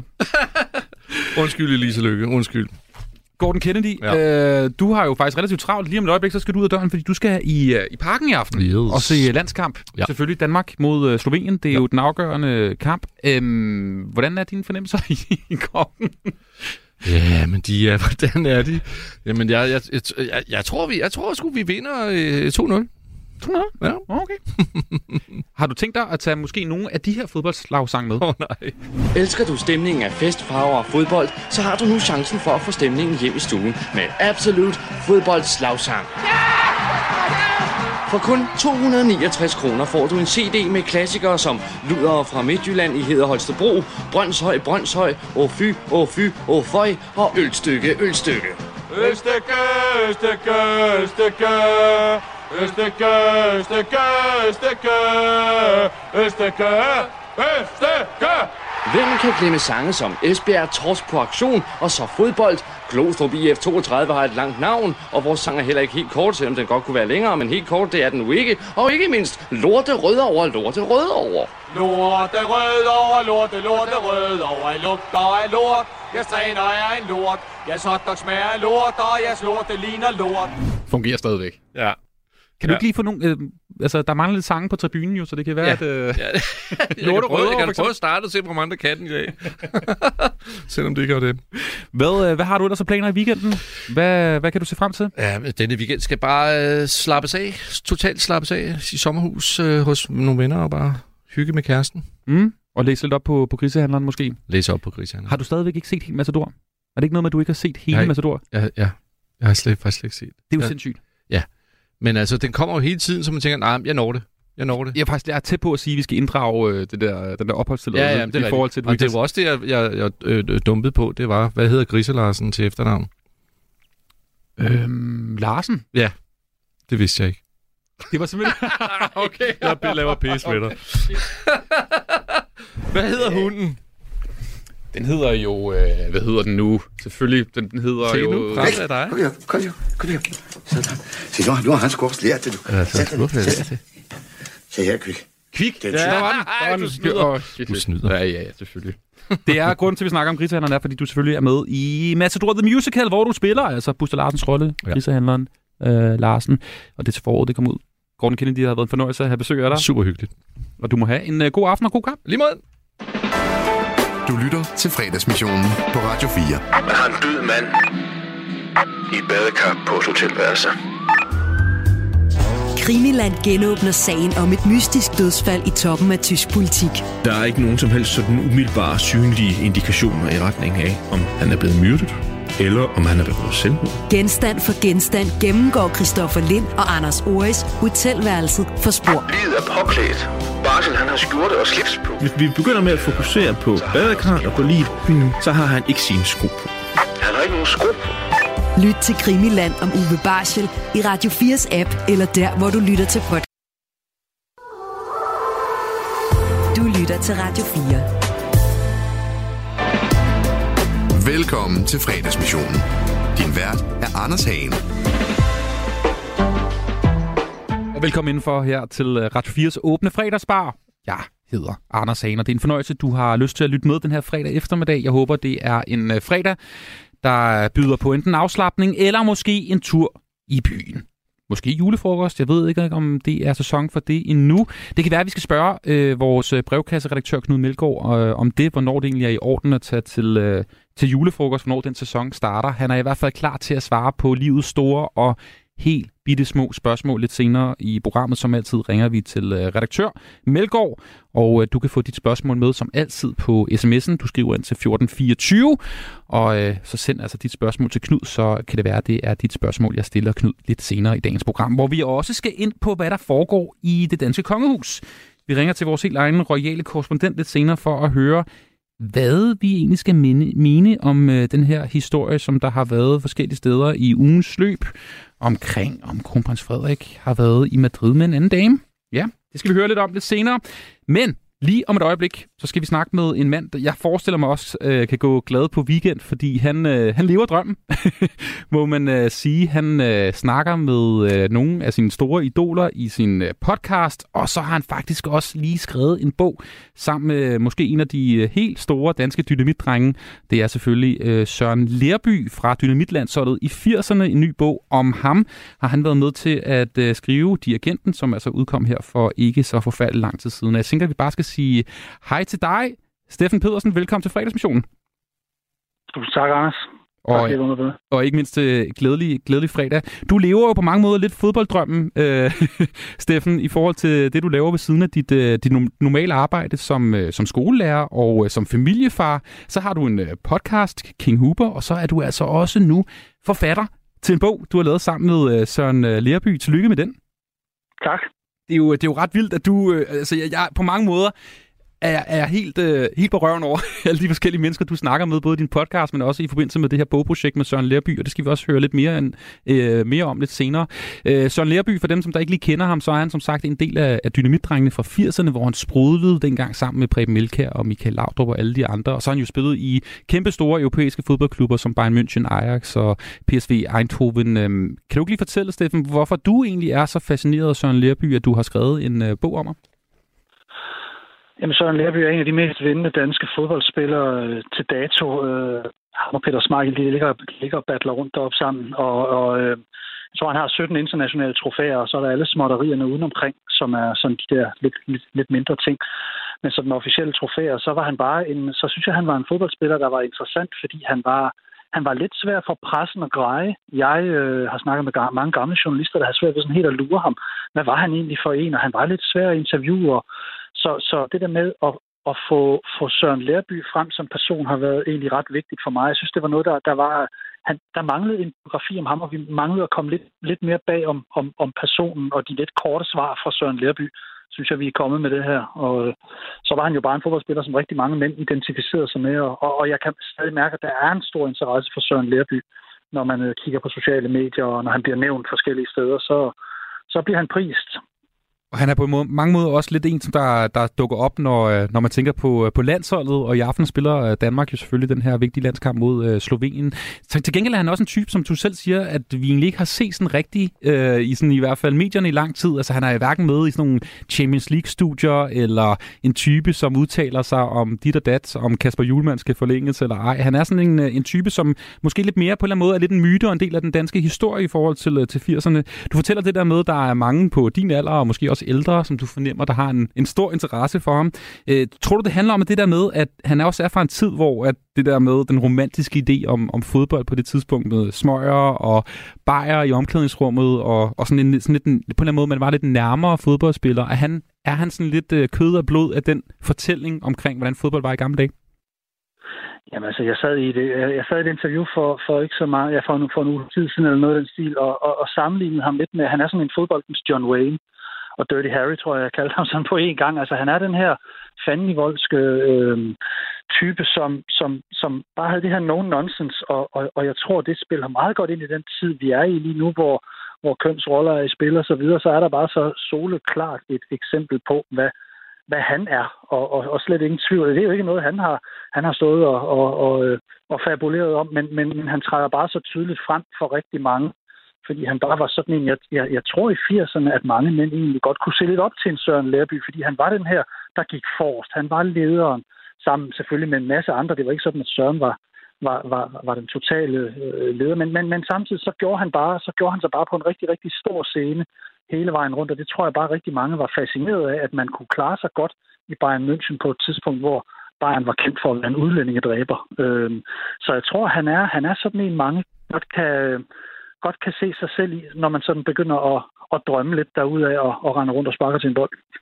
Og hvem er så Søren Lerby i dag? Hvem er den Søren, som du øh, har mødt nu her og, og snakket med, og, og har selvfølgelig været sammen med i lang tid i forbindelse med at skrive den her bog sammen? Jamen, jeg har brugt øh, to år sammen med Søren, og øh, vi lærte hinanden at kende i forbindelse med en, en podcast, vi lavede. Og øh, så synes jeg, der var mere hent, og, og den Søren Lerby, jeg som lærte at kende ham, øh, jeg mødte ham første gang i en øh, lufthavn i Amsterdam, hvor vi skal tage øh, flyet videre til Lissabon, hvor han boede. Han har lige været ude i, en flytning, han er midt i en flytning nu. Og så, øh, så sætter vi os i flyveren, og så, så, så, så taler vi bare omgående. Søren Lerby er meget, meget nem at snakke med, hvis du er privatperson. Han falder i snak med alle på vej ud af flyveren. Der, der begynder han også at snakke med en eller anden der bare lige stopper op, og som jo ikke vidste, hvem Søren Lerby var. Søren er meget, meget nær alle mulige mennesker. Der er ikke noget snobbethed eller noget som helst over ham. Han kommer fra en arbejderfamilie, og det kan man mærke, det han tager med sig selv. Han er en succesfuld forretningsmand, og han har været agent i mange år og, og solgt sig her for et år siden sin, sin virksomhed. Det gjorde, vi lige kunne sætte den sidste, det sidste tryk på speederen. Men som menneske er Søren meget, meget åben, meget, meget underholdende, utrolig sjov at være sammen med og enormt givende. Og så kan jeg jo godt mærke, fordi jeg også har været med ham på en lille pressetur, når der så kommer journalister på, så får han lidt mere det her game face, og han bliver lidt mere en lille smule mere utilnærmelig. Han bliver lidt mere mytisk måske, og det kan være derfor, det er så svært at komme ind bagved, og det har vi prøvet at åbne op for i den her bog. Og en af grundene til, at øh, Lerby han gerne vil snakke med dig, det synes jeg lige, vi skal ind på, Steffen. Fordi du, du, du kan et eller andet. Altså, jeg forestiller mig, at der må sidde nogle både fodboldjournalister, men også fodboldfans rundt omkring i, i Danmark, og se på de mennesker, du har snakket med, både i din podcast og selvfølgelig også i forbindelse med det her bogprojekt, og tænke, hvad, hvad, hvad fanden sker der, Steffen? Fordi øh, alt er respekt, så, så er du ikke en mand, der nødvendigvis har, har sådan en stor gloværdig øh, fortid i en eller anden stor øh, europæisk øh, topklub, som gør, at du har access til alle de her mennesker. Så jeg kunne godt tænke mig at vide lidt, hvordan du har gjort det, fordi en af grundene til, at, øh, at Lerby gerne vil lave en bog med dig, udover at du er sød og venlig og dygtig, så er det også, fordi du havde Karl Heinz Rummenigger med i den podcast, du lavede sammen med Søren Lerby, som han synes var ret imponerende. Prøv lige at ja. fortælle os, hvordan du får fat på de her fodboldlegender. Altså, du må jo have den vildeste telefonbog.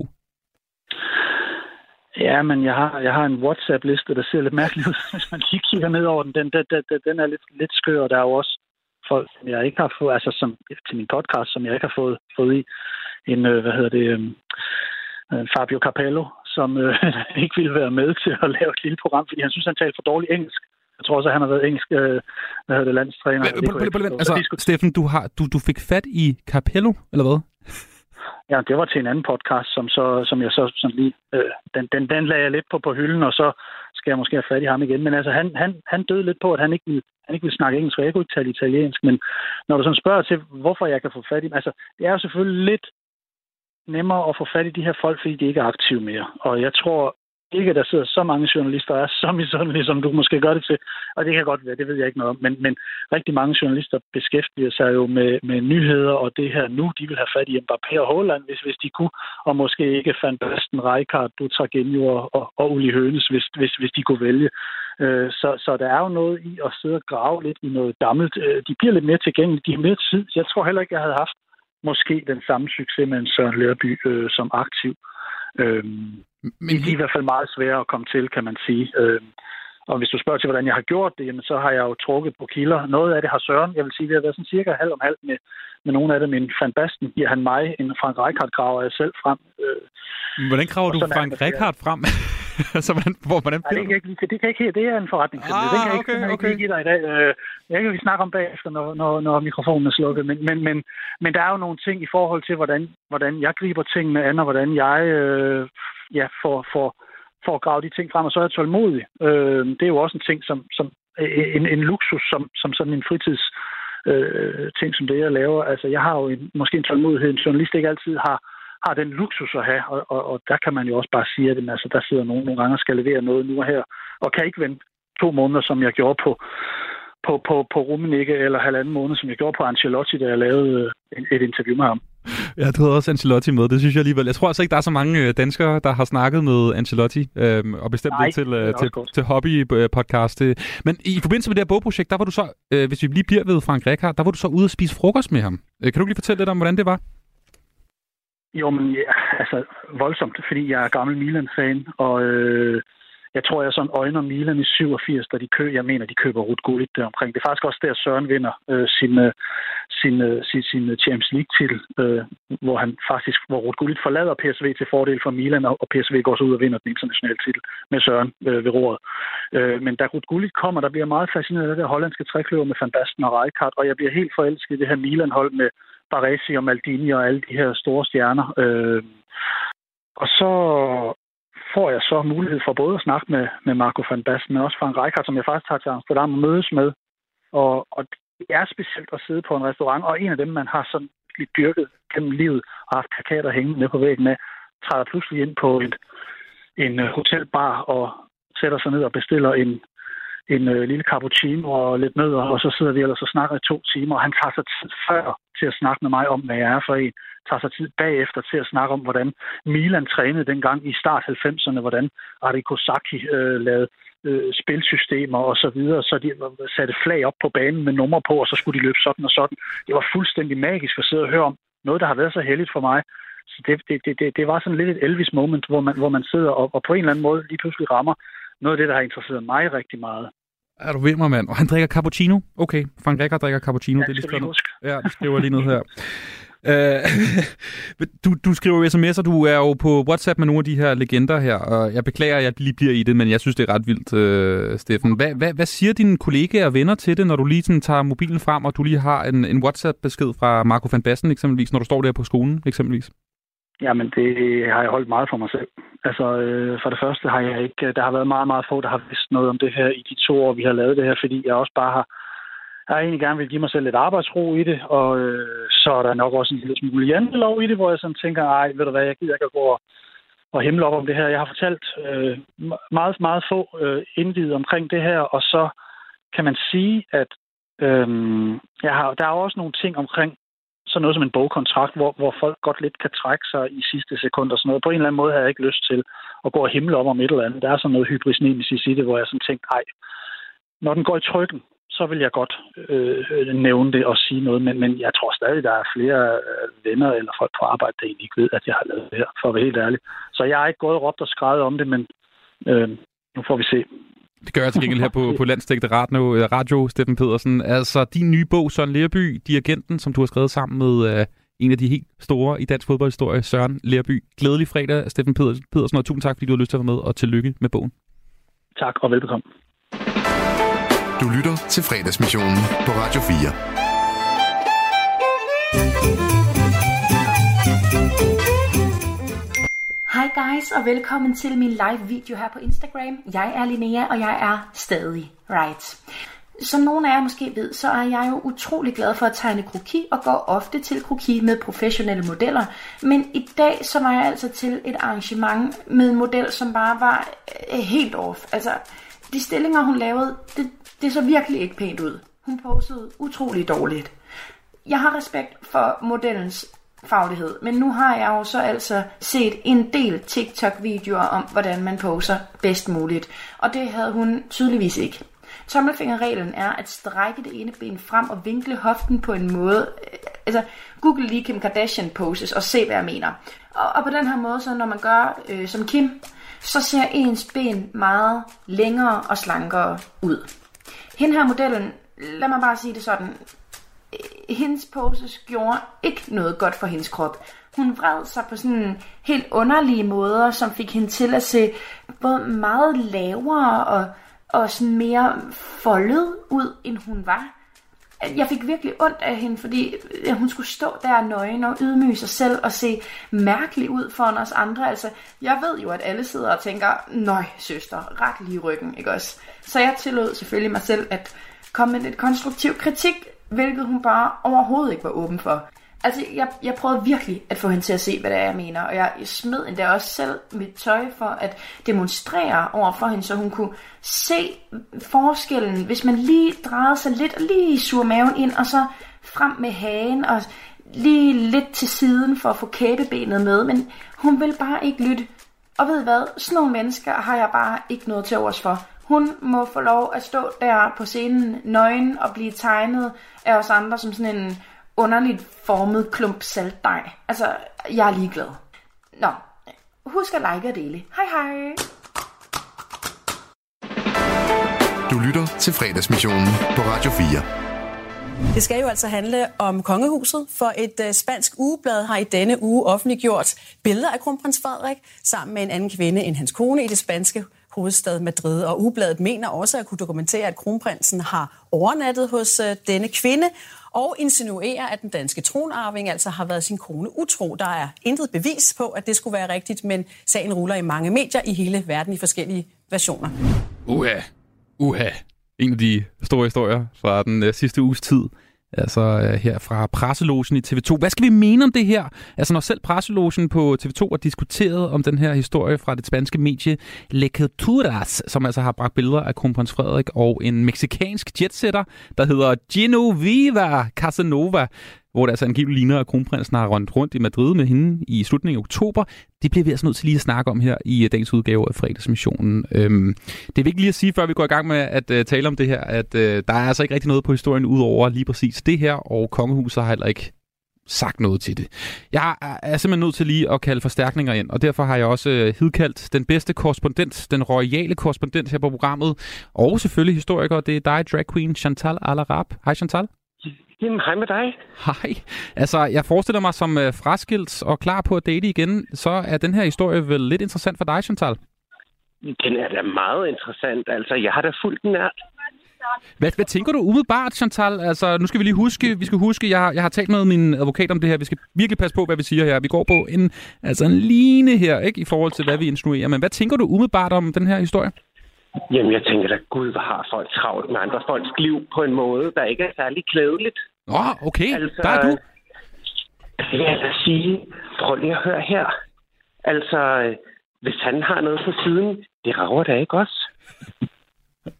det, det, det, altså, vi, vi ved da ikke. Altså, for det første ved vi slet ikke, om den her historie har, har noget på sig, så lad os lige sådan være sådan et Måske kan det være en and, som pressen løber med. For det andet, så ved vi ikke, hvad aftalen er mellem ham og hans kone. Mm. Hvis de har et åbent forhold, det er der ikke noget, der kommer os ved. Er det noget, du øh, ofte møder med de der åbne forhold der i, i 40'erne? Prøv at høre, når man når dertil sit liv, så skal der altså ske noget. og der er... Jeg tror faktisk, de er, de, de er på den rigtige side af 50, tror jeg faktisk. Det, det, det, er det har du selvfølgelig fuldstændig ret i, ja. De er lidt ældre, end man lige, øh, jeg lige går tror. Hvad, hvad, ja, hvad siger... tror, de, de har god hud, og de, er, de kan få noget, noget hjælp, tænker jeg, til at se så godt ud, som de gør. Chantal, du er jo øh, historiker jo. Det, det er der måske ikke så mange, der ved. Du ved rigtig meget og har læst masser af bøger, især den engelske del af de, de kongehus, der er rundt omkring, øh, primært i Europa, ved du meget om. Men hvad er sådan, er det her sådan typisk, sådan nogle historier dukker op? Hvad, hvad, hvad har du egentlig Altså man kan sige, tanken om, at en, en kronprins eller en konge skal være monogam, det er jo noget, der er ret nyt. Altså det er jo sådan et viktoriansk fænomen. Altså hvis, vi- hvis vi går tilbage til øh, 17- og 1600-tallet, så var det da en, en selvfølge, at, at kongen havde elskerinder. Mm. Jeg tænker også, at vi kan lige kan give en håndsrækning her til, øh, til Frede, nemlig i forhold til at finde nogle sager, der, der har været værre. Det kan være, at han har brug for lige sådan at tænke, okay, heldigvis er det ikke der, jeg er. Er det ikke noget med, at der var, der var en, en engelsk konge, hvis nok, som, som havde lidt gang også i, i, i det der med det, det åbne parforhold? Jo, man kan sige, der er ham der Charles, ikke? Åh oh, ja, okay. øh, som, som jo er den britiske konge nu. Altså, han, han har noget historie med noget, noget utroskab. Det var så ikke med, hvad kan man sige, øh, Dianas velsignelse, men, men den nuværende britiske konge har jo, har jo haft en elskerinde, som han faktisk er blevet gift med i dag. Øh, og før det har der været flere andre. Altså, øh, det britiske kongehus udmærker sig jo ved, ved skandaler, hvor det danske kongehus har været lidt mere vanilje. Ja, der, der er jo faktisk ikke rigtig noget, vel? Så vidt jeg lige husker sådan lige for, for nu i tur. Der har været lidt, ikke? Men det er jo ikke noget af overhovedet i engelske dimensioner. Nej, altså hvis vi tager tilbage til 1700-tallet i Danmark, så er der jo sådan en sag som, som øh, hvad hedder hun, Karoline Mathildes affære med Struense. Ja. Den, den er selvfølgelig ikke helt god. altså, Nej, selvfølgelig. Det, det er rigtigt. Det er rigtigt. altså, hun blev jo gravid og alt muligt. Det var, det var noget værre noget. Det blev der talt meget om dengang. Mm, du var der jo, var du der dengang egentlig? Ja, jeg tror faktisk, det var samme år, som jeg blev konfirmeret. Okay. Ja. Ja, 17, 1772 må det have været. Det var en, det var en god tur. Øh, Chantal, er det godt? Altså, så jeg, det jeg fornemmer øh, hos dig, det er, at vi skal lige slå, øh, slå koldt vand i blodet, tage en slapper, ikke øh, faktisk snakke så meget mere om det her, fordi der er jo ikke noget om det, vel? Altså, i og med at kongehuset jeg ikke kommenterer, og der ikke ligesom er mere nogle billeder, som er lidt pixelerede, så, så er der jo faktisk overhovedet ikke noget i det her. Nej, jeg tænker egentlig, at det vi har brug for, det er at tabloidpressen eller blikket indad og siger, hvad er det egentlig for nogle etiske problemer, vi har? Er det et etisk problem, at nogen måske eller måske ikke har et tidsspring, eller er det faktisk et etisk problem, at vi snager i andres privatliv? Mm. Det er jo meget moderne, kan man sige i hvert fald. Det der med at Det det. være lidt åben for mange ting. Ja, uden at sige for meget. Chantal, øh, altid en fornøjelse at snakke med dig. Hvad, hvad, hvad, hvad, er du, hvad har du gang i lige nu? Du lyder lidt som om, du er en lille smule stakåndet og, og står... Øh, hvor, hvor er du henne? Der er lidt rumklang. Jamen prøv at høre, jeg, øh, jeg har jo været ude at gå. Jeg har, jeg har simpelthen været nede på Designmuseum Danmark, og nu er jeg på vej hjem for lige at lægge en lille smule blåt på øjet. Og så skal jeg, jeg skal til fødselsdag i aften hos en god veninde. Uha, okay. Ja. Hyggeligt. En, en, der hedder, en, der hedder Anna Lind. Du kender måske typen. Ah, ja, hende der. Yes. Ej, hvor hyggeligt. Det lyder jo som den, den ja. helt oplagte. Det, jeg tror faktisk godt, jeg, har- jeg har hørt om øh, festlighederne. Nå, men fantastisk. Så må du hygge dig, Chantal Alarab. En fornøjelse tak. altid at snakke med dig og passe på dig selv i aften. Husk nu øh, at, at have, øh, du ved, forskellige ting i den der ja, håndtaske. Beskyttelsesbriller og, og ikke tilbage til en fuser. Ja, de der ting der. Og masser af champagne. Er det godt, du? I lige måde god weekend. Du lytter til fredagsmissionen på Radio 4. Natasha Krone, du har fået til job at synge kor for ABBA. Jeg, jeg var ikke simpelthen ikke klar over, hvor sindssygt det egentlig var. Det var jeg jo ikke. Jeg var jo bare ni år og glad i låget. Musik er en hurtig genvej ind bag facaden. Jeg følte jo, at alle de sange var til mig. Ind bag den offentlige person. Jeg kiggede ind i et mørke. Det er jo der, jeg skal hen. Det er jo der, alt trøst er. I Portrætalbum bruger Anders Bøtter musikken til at vise nye sider af sine gæster. Carmen Køllers uh, Axel Byvang, har han en playlist? Jeg ved ikke, jeg tør sige det. Det er så pinligt. Blandt andet Backstreet Boys. Lyt til Portrætalbum i dag kl. 17.05. Radio 4. Hold kæft, mand. Det tror Ulla Terkelsen ikke, det der. Ikke så forudsigeligt. Du lytter til fredagsmissionen på Radio 4. Og vi kan ikke komme udenom det her i fredagsmissionen, at der er fodbold på programmet i aften. Jeg har et lille hjerte, der banker for landsholdsfodbold. Og i aften, der er det jo simpelthen nærmest altså sådan en, en skæbte kamp for, øh, for herrelandsholdet, og måske også for, for Kasper Julemand. Det er klokken øh, 20.45, at der er fodbold, og det er på TV2, hvis man har lyst til at se den landskamp. Det er Danmark mod Slovenien. Og i forbindelse med landskampen, så har jeg sat øh, Anton lidt på en prøve. Anton, øh, glædelig fredag. Glædelig fredag. Nørbæk er efternavnet. Flere kender dig her fra programmet. Du er super researcheren, sidder derude og hælder drinks op. Bartender, du kan det hele. Men mange kasketter. Og så er du jo også øh, simpelthen en øh, musikaficionado, musikjournalist. Det er første gang, jeg nogensinde blevet kaldt det, men lad os bare go with it. Du har en YouTube-kanal, Det er rigtigt. hvor du anmelder primært uh, urban og rap-musik. Ja. Så, uh, så jeg tænkte, at, uh, at jeg simpelthen vil sætte dig på en opgave i dag. Ja, og det har været en, en meget, meget skøn rejse øh, at være på, må jeg bare sige. Simpelthen en, en musikalsk rejse, vil du sige Helt det? sikkert. Afgjort. Fordi det, som folk måske ikke lige ved om dig, så, øh, det er jo faktisk, øh, Anton, at du ved jo ikke en hudende fis om fodbold. Det er meget begrænset. Altså, jeg øh, så sidste kamp mod øh, San Marino, øh, som var en stor skuffelse øh, og katastrofe, kan jeg forstå, på, på fodbold Danmark simpelthen. Ja. og så, ja, så har du givet mig den her skønske opgave med at høre alle de her øh, OG øh, landsholds sange. Nogle af dem havde jeg hørt før, mm. fordi jeg trods alt øh, har en, en eller anden for bevidsthed omkring fodbold Danmark, og mange af dem havde jeg aldrig hørt før. Thomas Øh, Delaney, hvor, hvor kommer han til at score mange mål i aften? Jeg er bare lige en lille test. Øh, han er god på låget, er han ikke det? Så det, det vil jeg sige. Jo, okay. Jeg siger bare ja. Og du siger låget også. Der er Ja. jo meget sådan noget fodboldlingo. Du, Jamen, du har lært dig. Jeg har fodboldvenner. du er fodboldvenner. Jeg har venner i miljøet. Nå, Anton, du lytter til absurd meget musik, og du Ja. er måske mere typen, der hører musik efter øh, 2020. Musik, der er lavet derfra, kan vi godt sige. Ja. Ja. Lad os bare sige det. Ja. Så fodboldmusik er noget, som du ikke rigtig har Du har måske hørt recepten lidt. Så jeg tænkte, at du lige skulle øhm, finde ud af, om det her musik overhovedet er godt. Ja. Ja, altså nogle af de gamle fodboldsange som Recepten og øh, Big Boys and Red and White. Du har ligesom lavet en anmeldelse af de fors- forskellige sange, for jeg tænkte sådan helt Ja. ja. jomfrueligt. Du har Ja. aldrig hørt den før rigtigt. Nu tager du musikkasketten på. Er det godt eller dårligt? Ja, tak. Og øh, vi starter med en sang, som mm, faktisk måske er en af de første øh, slagsange. Det er den her. Folket står stolt med Dannebro og hilser med jubel de fodboldsko, der sparker i mål og spiller en kamp, så selv de største hold får tabt. Den danske ånd er stærk og strid, er fighter mod og selvtillid. Lad Goliath bare komme an, han bank skal få af danske mand. We are white. We are Danish Dynamite. Det er jo øh, Gunnar Nu Hansen jo. Det er det. Og, øh, ja, og det er jo nummer fra 84, kan jeg forstå. Øh, og den er rigtig dårlig. Altså, det er den. Det må jeg bare sige. Men noget, som jeg synes er på en eller anden måde isoleret set imponerende ved det her nummer, det er øh, Gunnar Hansen her, som øh, jeg kan forstå er fodboldjournalist, fodboldkommentator. Sådan en grand old man ja. i sportskommentering. Ja. Øh, og den her sang er som sagt fra 84, og han rapper jo simpelthen. Som jeg også synes er rimelig cutting edge for, mm. for fodbold Danmarks tid, forestiller mig. Der har ikke været ret meget rapmusik i det miljø, forestiller mig. Øh, han rapper jo med altså 80'er flowet. Mm. Og det synes jeg er imponerende nok øh, som, som, som, som, som journalist, ikke? Ja. Øh, Sådan men, lidt MC Ejner-agtigt. Ja, ja, altså fuldstændig det der. Det, ja, her kommer der Det var også sådan, man rappede i 80'erne. Sådan lidt staccato. Ja, fuldstændig. Øh, og så er der noget med sådan, jeg synes, altså omkvædet her, we are red, we are right, white, we are Danish Dynamite.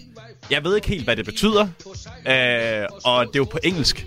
Vi, så, det er dansk dynamit jo. Jamen, hvad betyder det? Det betyder, at vi, du ved, man sætter ild til den, og så springer den i luften, fordi ja. de er så gode. Men det er også noget, jeg, det er ligesom det er tema, løst tema i de kommende sange. Altså, det kommer igen, det her med dansk dynamit, Danish Dynamite. Ja. ja. Men jeg synes, det er en frygtelig sang. Men, men det, altså, den, den... Jeg tror, Så er der bas. Hørte du ikke det? Så er der bas. Den er fed.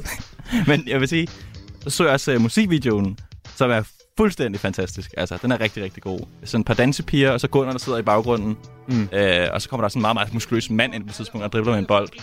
Så tager de tøjet af ham og sådan, og det er jo... Jeg fornemmer, at du er på vej til at sige, at det holder. Ja, altså, det, det gør det jo. Øh, men jeg, jeg har aldrig hørt den i fodboldsammenhæng før nu. Altså, recepten, som jeg kommer ind med, kender jeg jo på grund af det ikoniske omkvæd. Den har jeg aldrig hørt nogen synge den her før. Nogensinde. Hvad siger du ved anmeldelsen? Holder den? Holder den ikke? Altså, den holder ikke. Det synes jeg ikke. Ret nu. Desværre Gunnar. Han holder ikke, ifølge Anton. Vi går videre til øh, den her, som jo er ikonisk.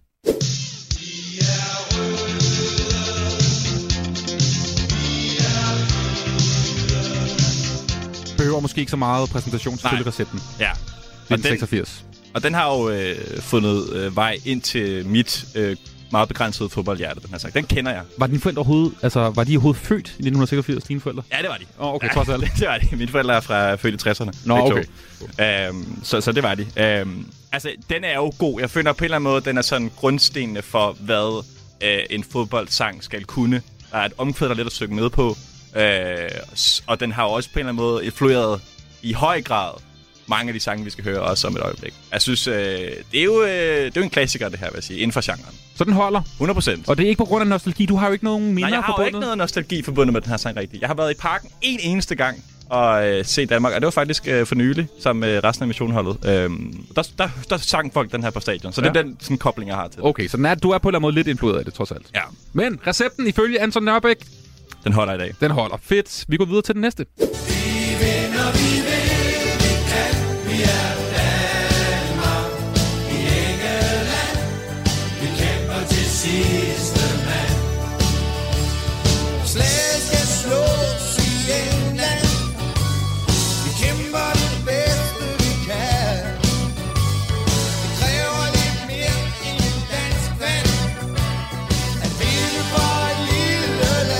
siger, det kræver lidt mere end en dansk vand. En dansk vand? Du skal, have, du skal lige drikke lidt mere, før du kan, kan vinde EM. Det her, den er virkelig, virkelig elendig, den her oh. sang. Det må jeg bare sige. Ej, Anton, for... Det er jo en helt vildt dårlig tekst. Det er da ligegyldigt. jeg ved godt, det er ikke sådan, at det lyriske niveau er særlig højt på de her øh, landsholdssange her. Uh, men altså, det er fodbold, det er Danmark, det er sejt. Det er jo virkelig dårlig lyrik, det må jeg bare sige. Det er Danmark, det er fodbold, det er sejt, Anton. Ja, ja. det, er, ja, det er rent nok. Og så er der også et eller andet med, at den er jo sådan skræddersyet til at specifikt passe til den her ene slutrunde. Mm, fordi de, de om, at det er i England og sådan noget.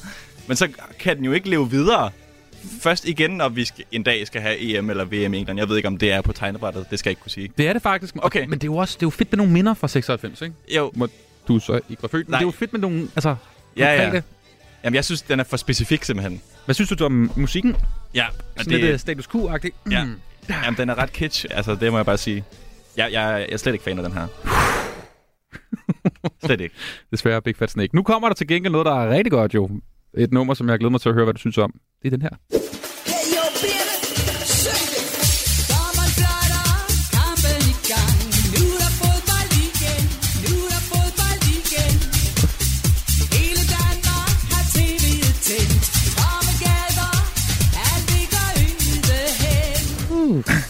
Slagsangen fra 2002? Øh, Nej, 2004. Ja, ja. EM4. 4, ja.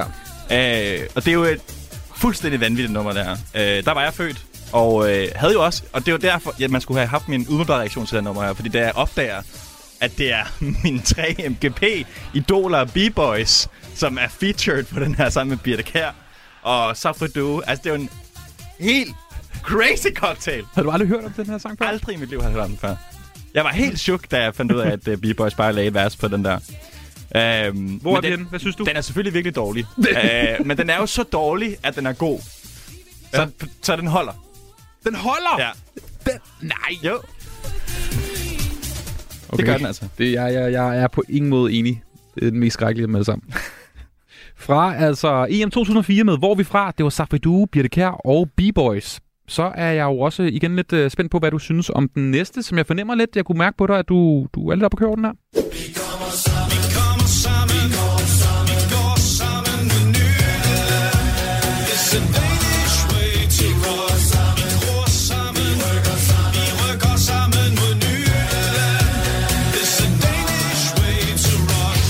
Bam, badam, bam, bam, badam, bam.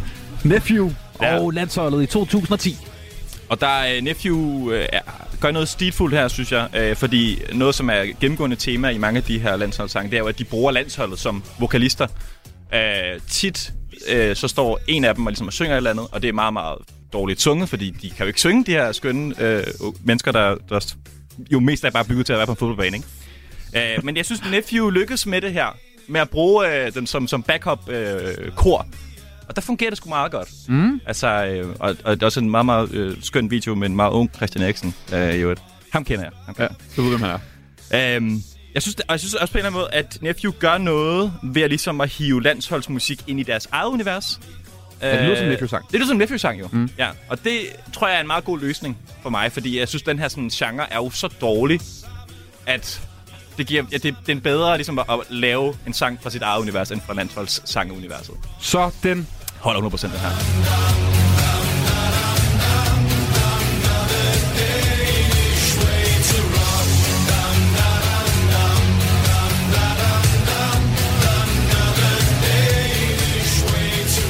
Jeg kan huske, de spillede på Roskilde Festival det år, uh, Nephew. Ja. På orange scene. Kæmpe stor koncert. Og det var sådan, de spillede to dage efter Danmark røg ud af VM på Røv Albuer. hvor, gør så de jo spil- altid. hvor de så spillede den der sang, der hvor folk var sådan, ja, men faktisk ikke rigtig lige tænkt på landsholdet lige nu. Nå. Fra Nephew med Danish Way to Rock, som altså Anton Nørbæk, den store den. øh, musikekspert, og for første gang nogensinde helt jomfrueligt lytter til de her øh, sange her. mener, altså er helt i orden. Så skal vi til den sidste rosin i pølseenden, og der finder man åbenbart i enden den pølse altid to Negativ. gutter for at være løse.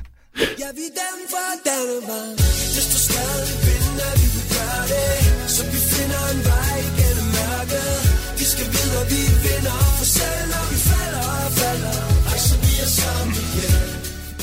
Hvad synes du her?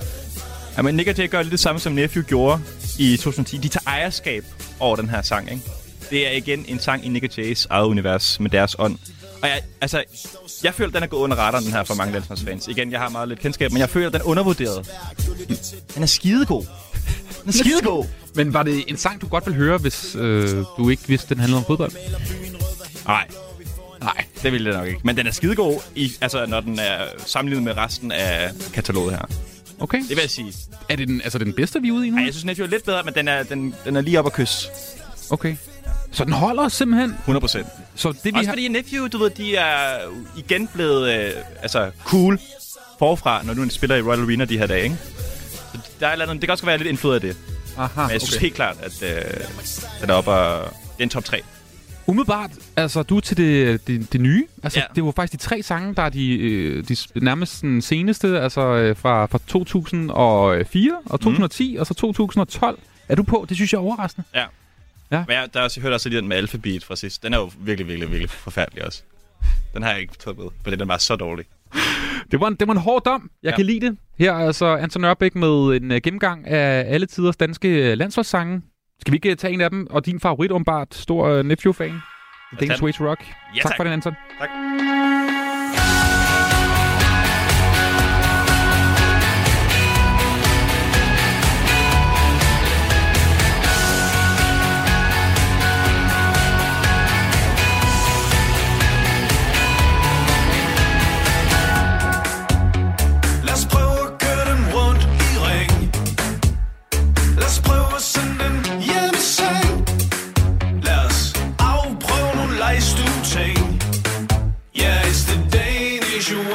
Way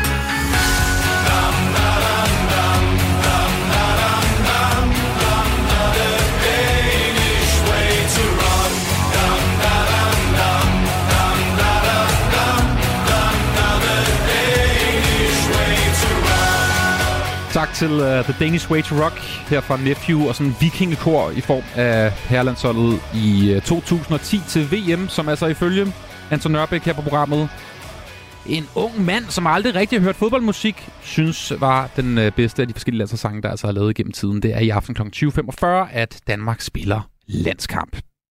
Hey, vi skal lige høre et øh, klip, som jeg øh, synes, at hvis du ikke allerede har øh, hørt det her fra i går, så er det nu, du lige skal skrue op. Fordi søsterprogrammet Missionen her på øh, kanalen på Radio 4 med Amelie Bremer og øh, selvfølgelig øh, Tony Scott, så havde de øh, et fokus på tilbudsjagt i gårsdagens udgave af programmet, fordi vi selvfølgelig er på vej ind i The Big Black Friday Week, eller hvad det hedder, fordi næste fredag så er der den her store øh, skrækkelig dag jo, som hedder Black Friday. Og øhm, det er jo selvfølgelig også fordi, at producer Esben, han er lige om lidt skal flytte i hus, og så er det jo selvfølgelig en, en kærkom mulighed lige til at få et par gode slagtilbud på ting og sager, som man egentlig ikke rigtig har brug for til sit øh, nye hjem. Og det kulminerede i gårsdagens program, og det er derfor, vi lige skal høre det et helt vildt klip med, med en fyr fra en øh, større dansk elektronikvirksomhed, øh, virksomhed, som du får navnet på, fordi han kommer til at sige, cirka sige det 10-15 gange. Faktisk, hvis du har et eller andet at drikke i hånden, og du er på vej ud, så hver gang han siger navnet på firmaet, så kan du lige tage en tår. Det, er- det er et godt lille øh, fredag, en god fredagslej. Vedkommende skulle lave en reklame for noget tilbud, øhm, og jeg synes bare, vi skal lytte til det her. Det, øh, det, det, det er en vild fyr, altså. her altså fra gårdsdagens udgave af Missionen. Jesper, jeg har det jo sådan lidt, og nu så må du bare rette mig, hvis jeg tager fejl, men jeg har det sådan lidt, at du er virkelig altså tilbudsmanden. Du er virkelig ham, der kommer og siger, nu skal I fandme ned med undskyld mit sprog, få et godt tilbud herovre hos os. Er det sådan meget din, din energi i reklamer for power og så videre? Er det, er det sådan en, en strategi, I har lagt, hvor I siger, at vi vil være dem, der er kendt på, at her kan man slå en god handel af, få en god pris? Jamen, det har vi jo. Øh, Det har jo været lige siden vi startede Power i 2015. Ja. Der har det været... Øh, jamen, det har været den udtryksform, vi har ønsket. At sætte et, øh, både en person, øh, men også et billede på vores branche, så ikke det bare bliver på trygte medier og tv-reklamer, Mm. men øh, der faktisk er en person bag. Og hvad betyder det for dig også? Altså, jeg tænker også, du er en, øh, en seriøs øh, businessman, direktør i en, i en stor virksomhed, og så er du også ham der powermanden, der altid har et godt tilbud. Jo, men altså, det er jo et valg, man tager. Øh, Ja. Du er jo ikke så følsom øh, i forhold til, øh, i forhold til at øh, jeg har jeg, egentlig, jeg har aldrig haft en dårlig oplevelse med det.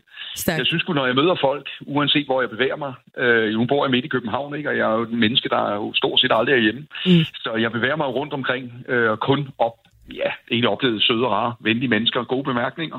Og især når vi gør noget godt. Og hvad er det, altså, jeg tænker, gør noget godt, det er også de der gode priser. Hvad er jeres plan for sådan en Black Friday eller Black Week, som, som venter den kommende uge? Jamen, det er jo, en, altså, det er jo årets største salgsdag. Ja. Det skal man huske. Øh, og det er, det er jo noget, danskerne virkelig har taget til sig. Jeg tror, at rigtig mange de sidder og venter med deres køb, køber julegaver, og jeg er helt overbevist om, at det virkelig er en dag, hvor rigtig mange mennesker de ser frem til. Mm. Fordi man ved, at der er krig på gaften. Du skal jo tænke på, vi bruger jo øh, så mange uger og måneder om året på at prøve at få opmærksomhed ned på detailhandel med tv-reklamer, tilbudsaviser osv. Når det er det, at vi er i nærheden af Black Friday, ja, så er det helt naturligt, at kunderne kigger mod øh, den handelsdag der, og den er blevet sindssygt stor, Mm. hvis ikke at den er størst. Så den er vigtig. Og hvordan øh, ser det ud i organisationen? Altså, hvad, du siger, der er selvfølgelig masser af forberedelse. I har sikkert øh, et kæmpe salgsteam, marketing, alt muligt. Hvor- Hvornår går I i gang? Hvad for, for dine medarbejdere at vide, at, øh, at der skal skubbes ud over, over diskene og, øh, og webshoppen? Jo, men altså, vi har 1400 varer, vi har sat ned, så der kan man starte. Mm.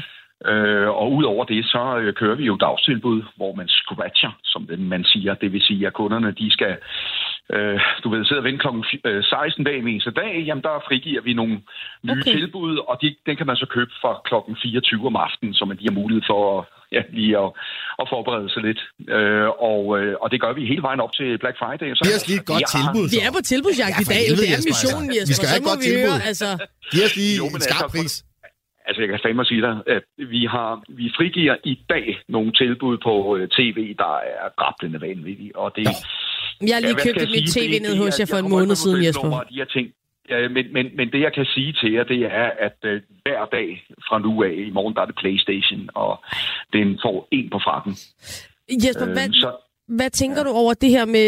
Altså, der er jo fuld knald på. Der er live tv-shopping, mm. der er nye øh, tilbud hver eneste dag. Black Week, Black... Øh, altså, der er også en lytter, der Ja. skriver, næste gang, så er det Black Year. Altså, der er januar udsalg, der er sommerudsalg, der er fødselsdagsudsalg. Kan det ikke også blive for meget med alt det udsalg hele tiden?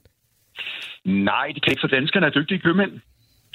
Det er, skal man simpelthen skrive sig bag øret. Danskerne elsker et godt tilbud. Øh, nu skal jeg ikke lyde som Lars Larsen, men øh, det, er, det, er, det, det er rent faktisk øh, i, i tråd med sandheden. Mm. Danskerne kan godt lide at gøre en god handel, og det stopper sandsynligvis aldrig. Altså, vi er Nordens italienere, vi kan godt lide det gode humør, øh, og, øh, og jeg vil sige særligt, øh, vi kan da godt synes, at tilbud, det er, det er rigtig, rigtig godt. Mm. Men øh, når det er en 5, 6, 7, 8.000 kroner, folk skal op i lommen, det er for de fleste mennesker rigtig mange penge. Og man kan godt være sikker på, at man gør et godt køb. Det er også derfor, vi har jo udvidet vores prisgaranti fra 30 dage op til 45 dage, så du er jo fandme ind i februar før, du, ja, hvor du kan få differencen igen, hvis det bliver billigere. Det er jo det, vi har indført her for, for et par dage siden. Så, øh, så vi prøver jo på alle mulige leder og kanter at få jeg skal sige, kunderne til at føle sig trygge ikke? Ja. Ved, at, ved at købe. Er der noget, du selv skal købe på Black Friday? Nej, det er der ikke. Nå, øh, jeg er øh, ikke den her gang her. Nej. Tusind tak skal du have. Det var altså øh, Jes- Jesper Bøjsen her, som er øh, direktør i Power. Ansigtet på, på de gode tilbud.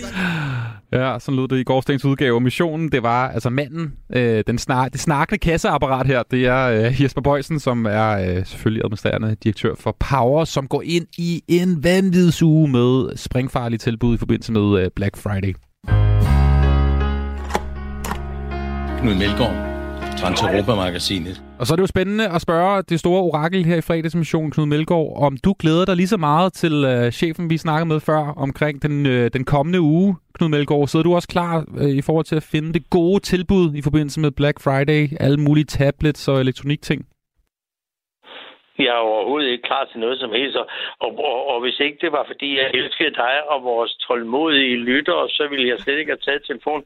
Jeg sidder her med resterne af en fremragende middag, lidt æblekage og en god flaske portvin, og tre gode venner, som jeg ikke vil fortælle dig om, da de alle sammen sidder i toppen af dansk erhvervsliv, og vi har haft en fremragende middag. Men lad os komme i gang med Goddag, Anders. Hvordan har du det? Jeg har det ganske, ganske udmærket meget bedre nu. Altså, humøret stiger jo altid øh, øh, voldsomt, øh, når vi har dig med på, på telefonen. Lige før vi går i gang, altså, okay, du skal da fortælle lidt mere om den her middag. Altså, en fredag eftermiddag, det er da lidt tidligt, I er gået i gang. Nej, det er sådan en sen fransk frokost, hvor vi har fået lidt dampede rødspættefiléer med lidt dit og lidt datter. Så har vi fået coq au vin, og så har vi fået en fremragende fransk æblekage. Og så har de der øh, herrer, som jo rent øh, pekuniært øh, er betydeligt mere i vælten end jeg, de har medbragt en frygtelig masse vin, hvor jeg tænkte, hold da kæft, nu har jeg da vin i hvert fald til de næste 14 dage.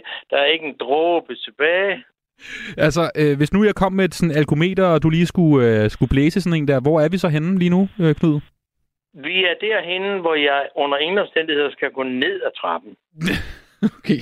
okay, men så er du jo altså, i den perfekte sindstilstand, og selvfølgelig også øh, altså, øh, psykisk klar til at få et par meget, meget konkrete spørgsmål fra vores gode lyttere her på, på fredagsmissionen i brevkassen, Knud. Bare gå i gang. Kære Knud, det er et meget enkelt spørgsmål, det her. Skal en dåseøl i grunden hældes op i et glas, eller drikkes direkte fra dåsen?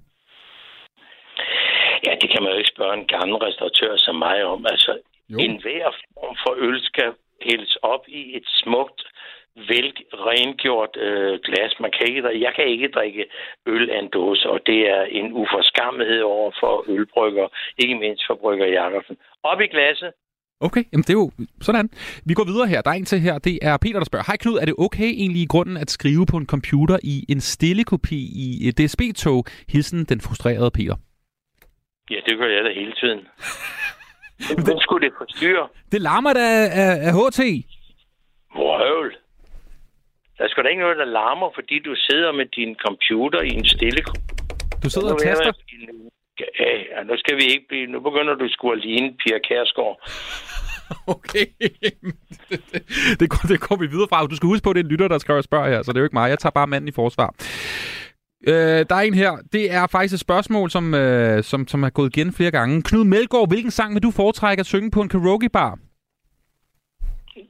Altid i Danmark er jeg født. På en karaokebar?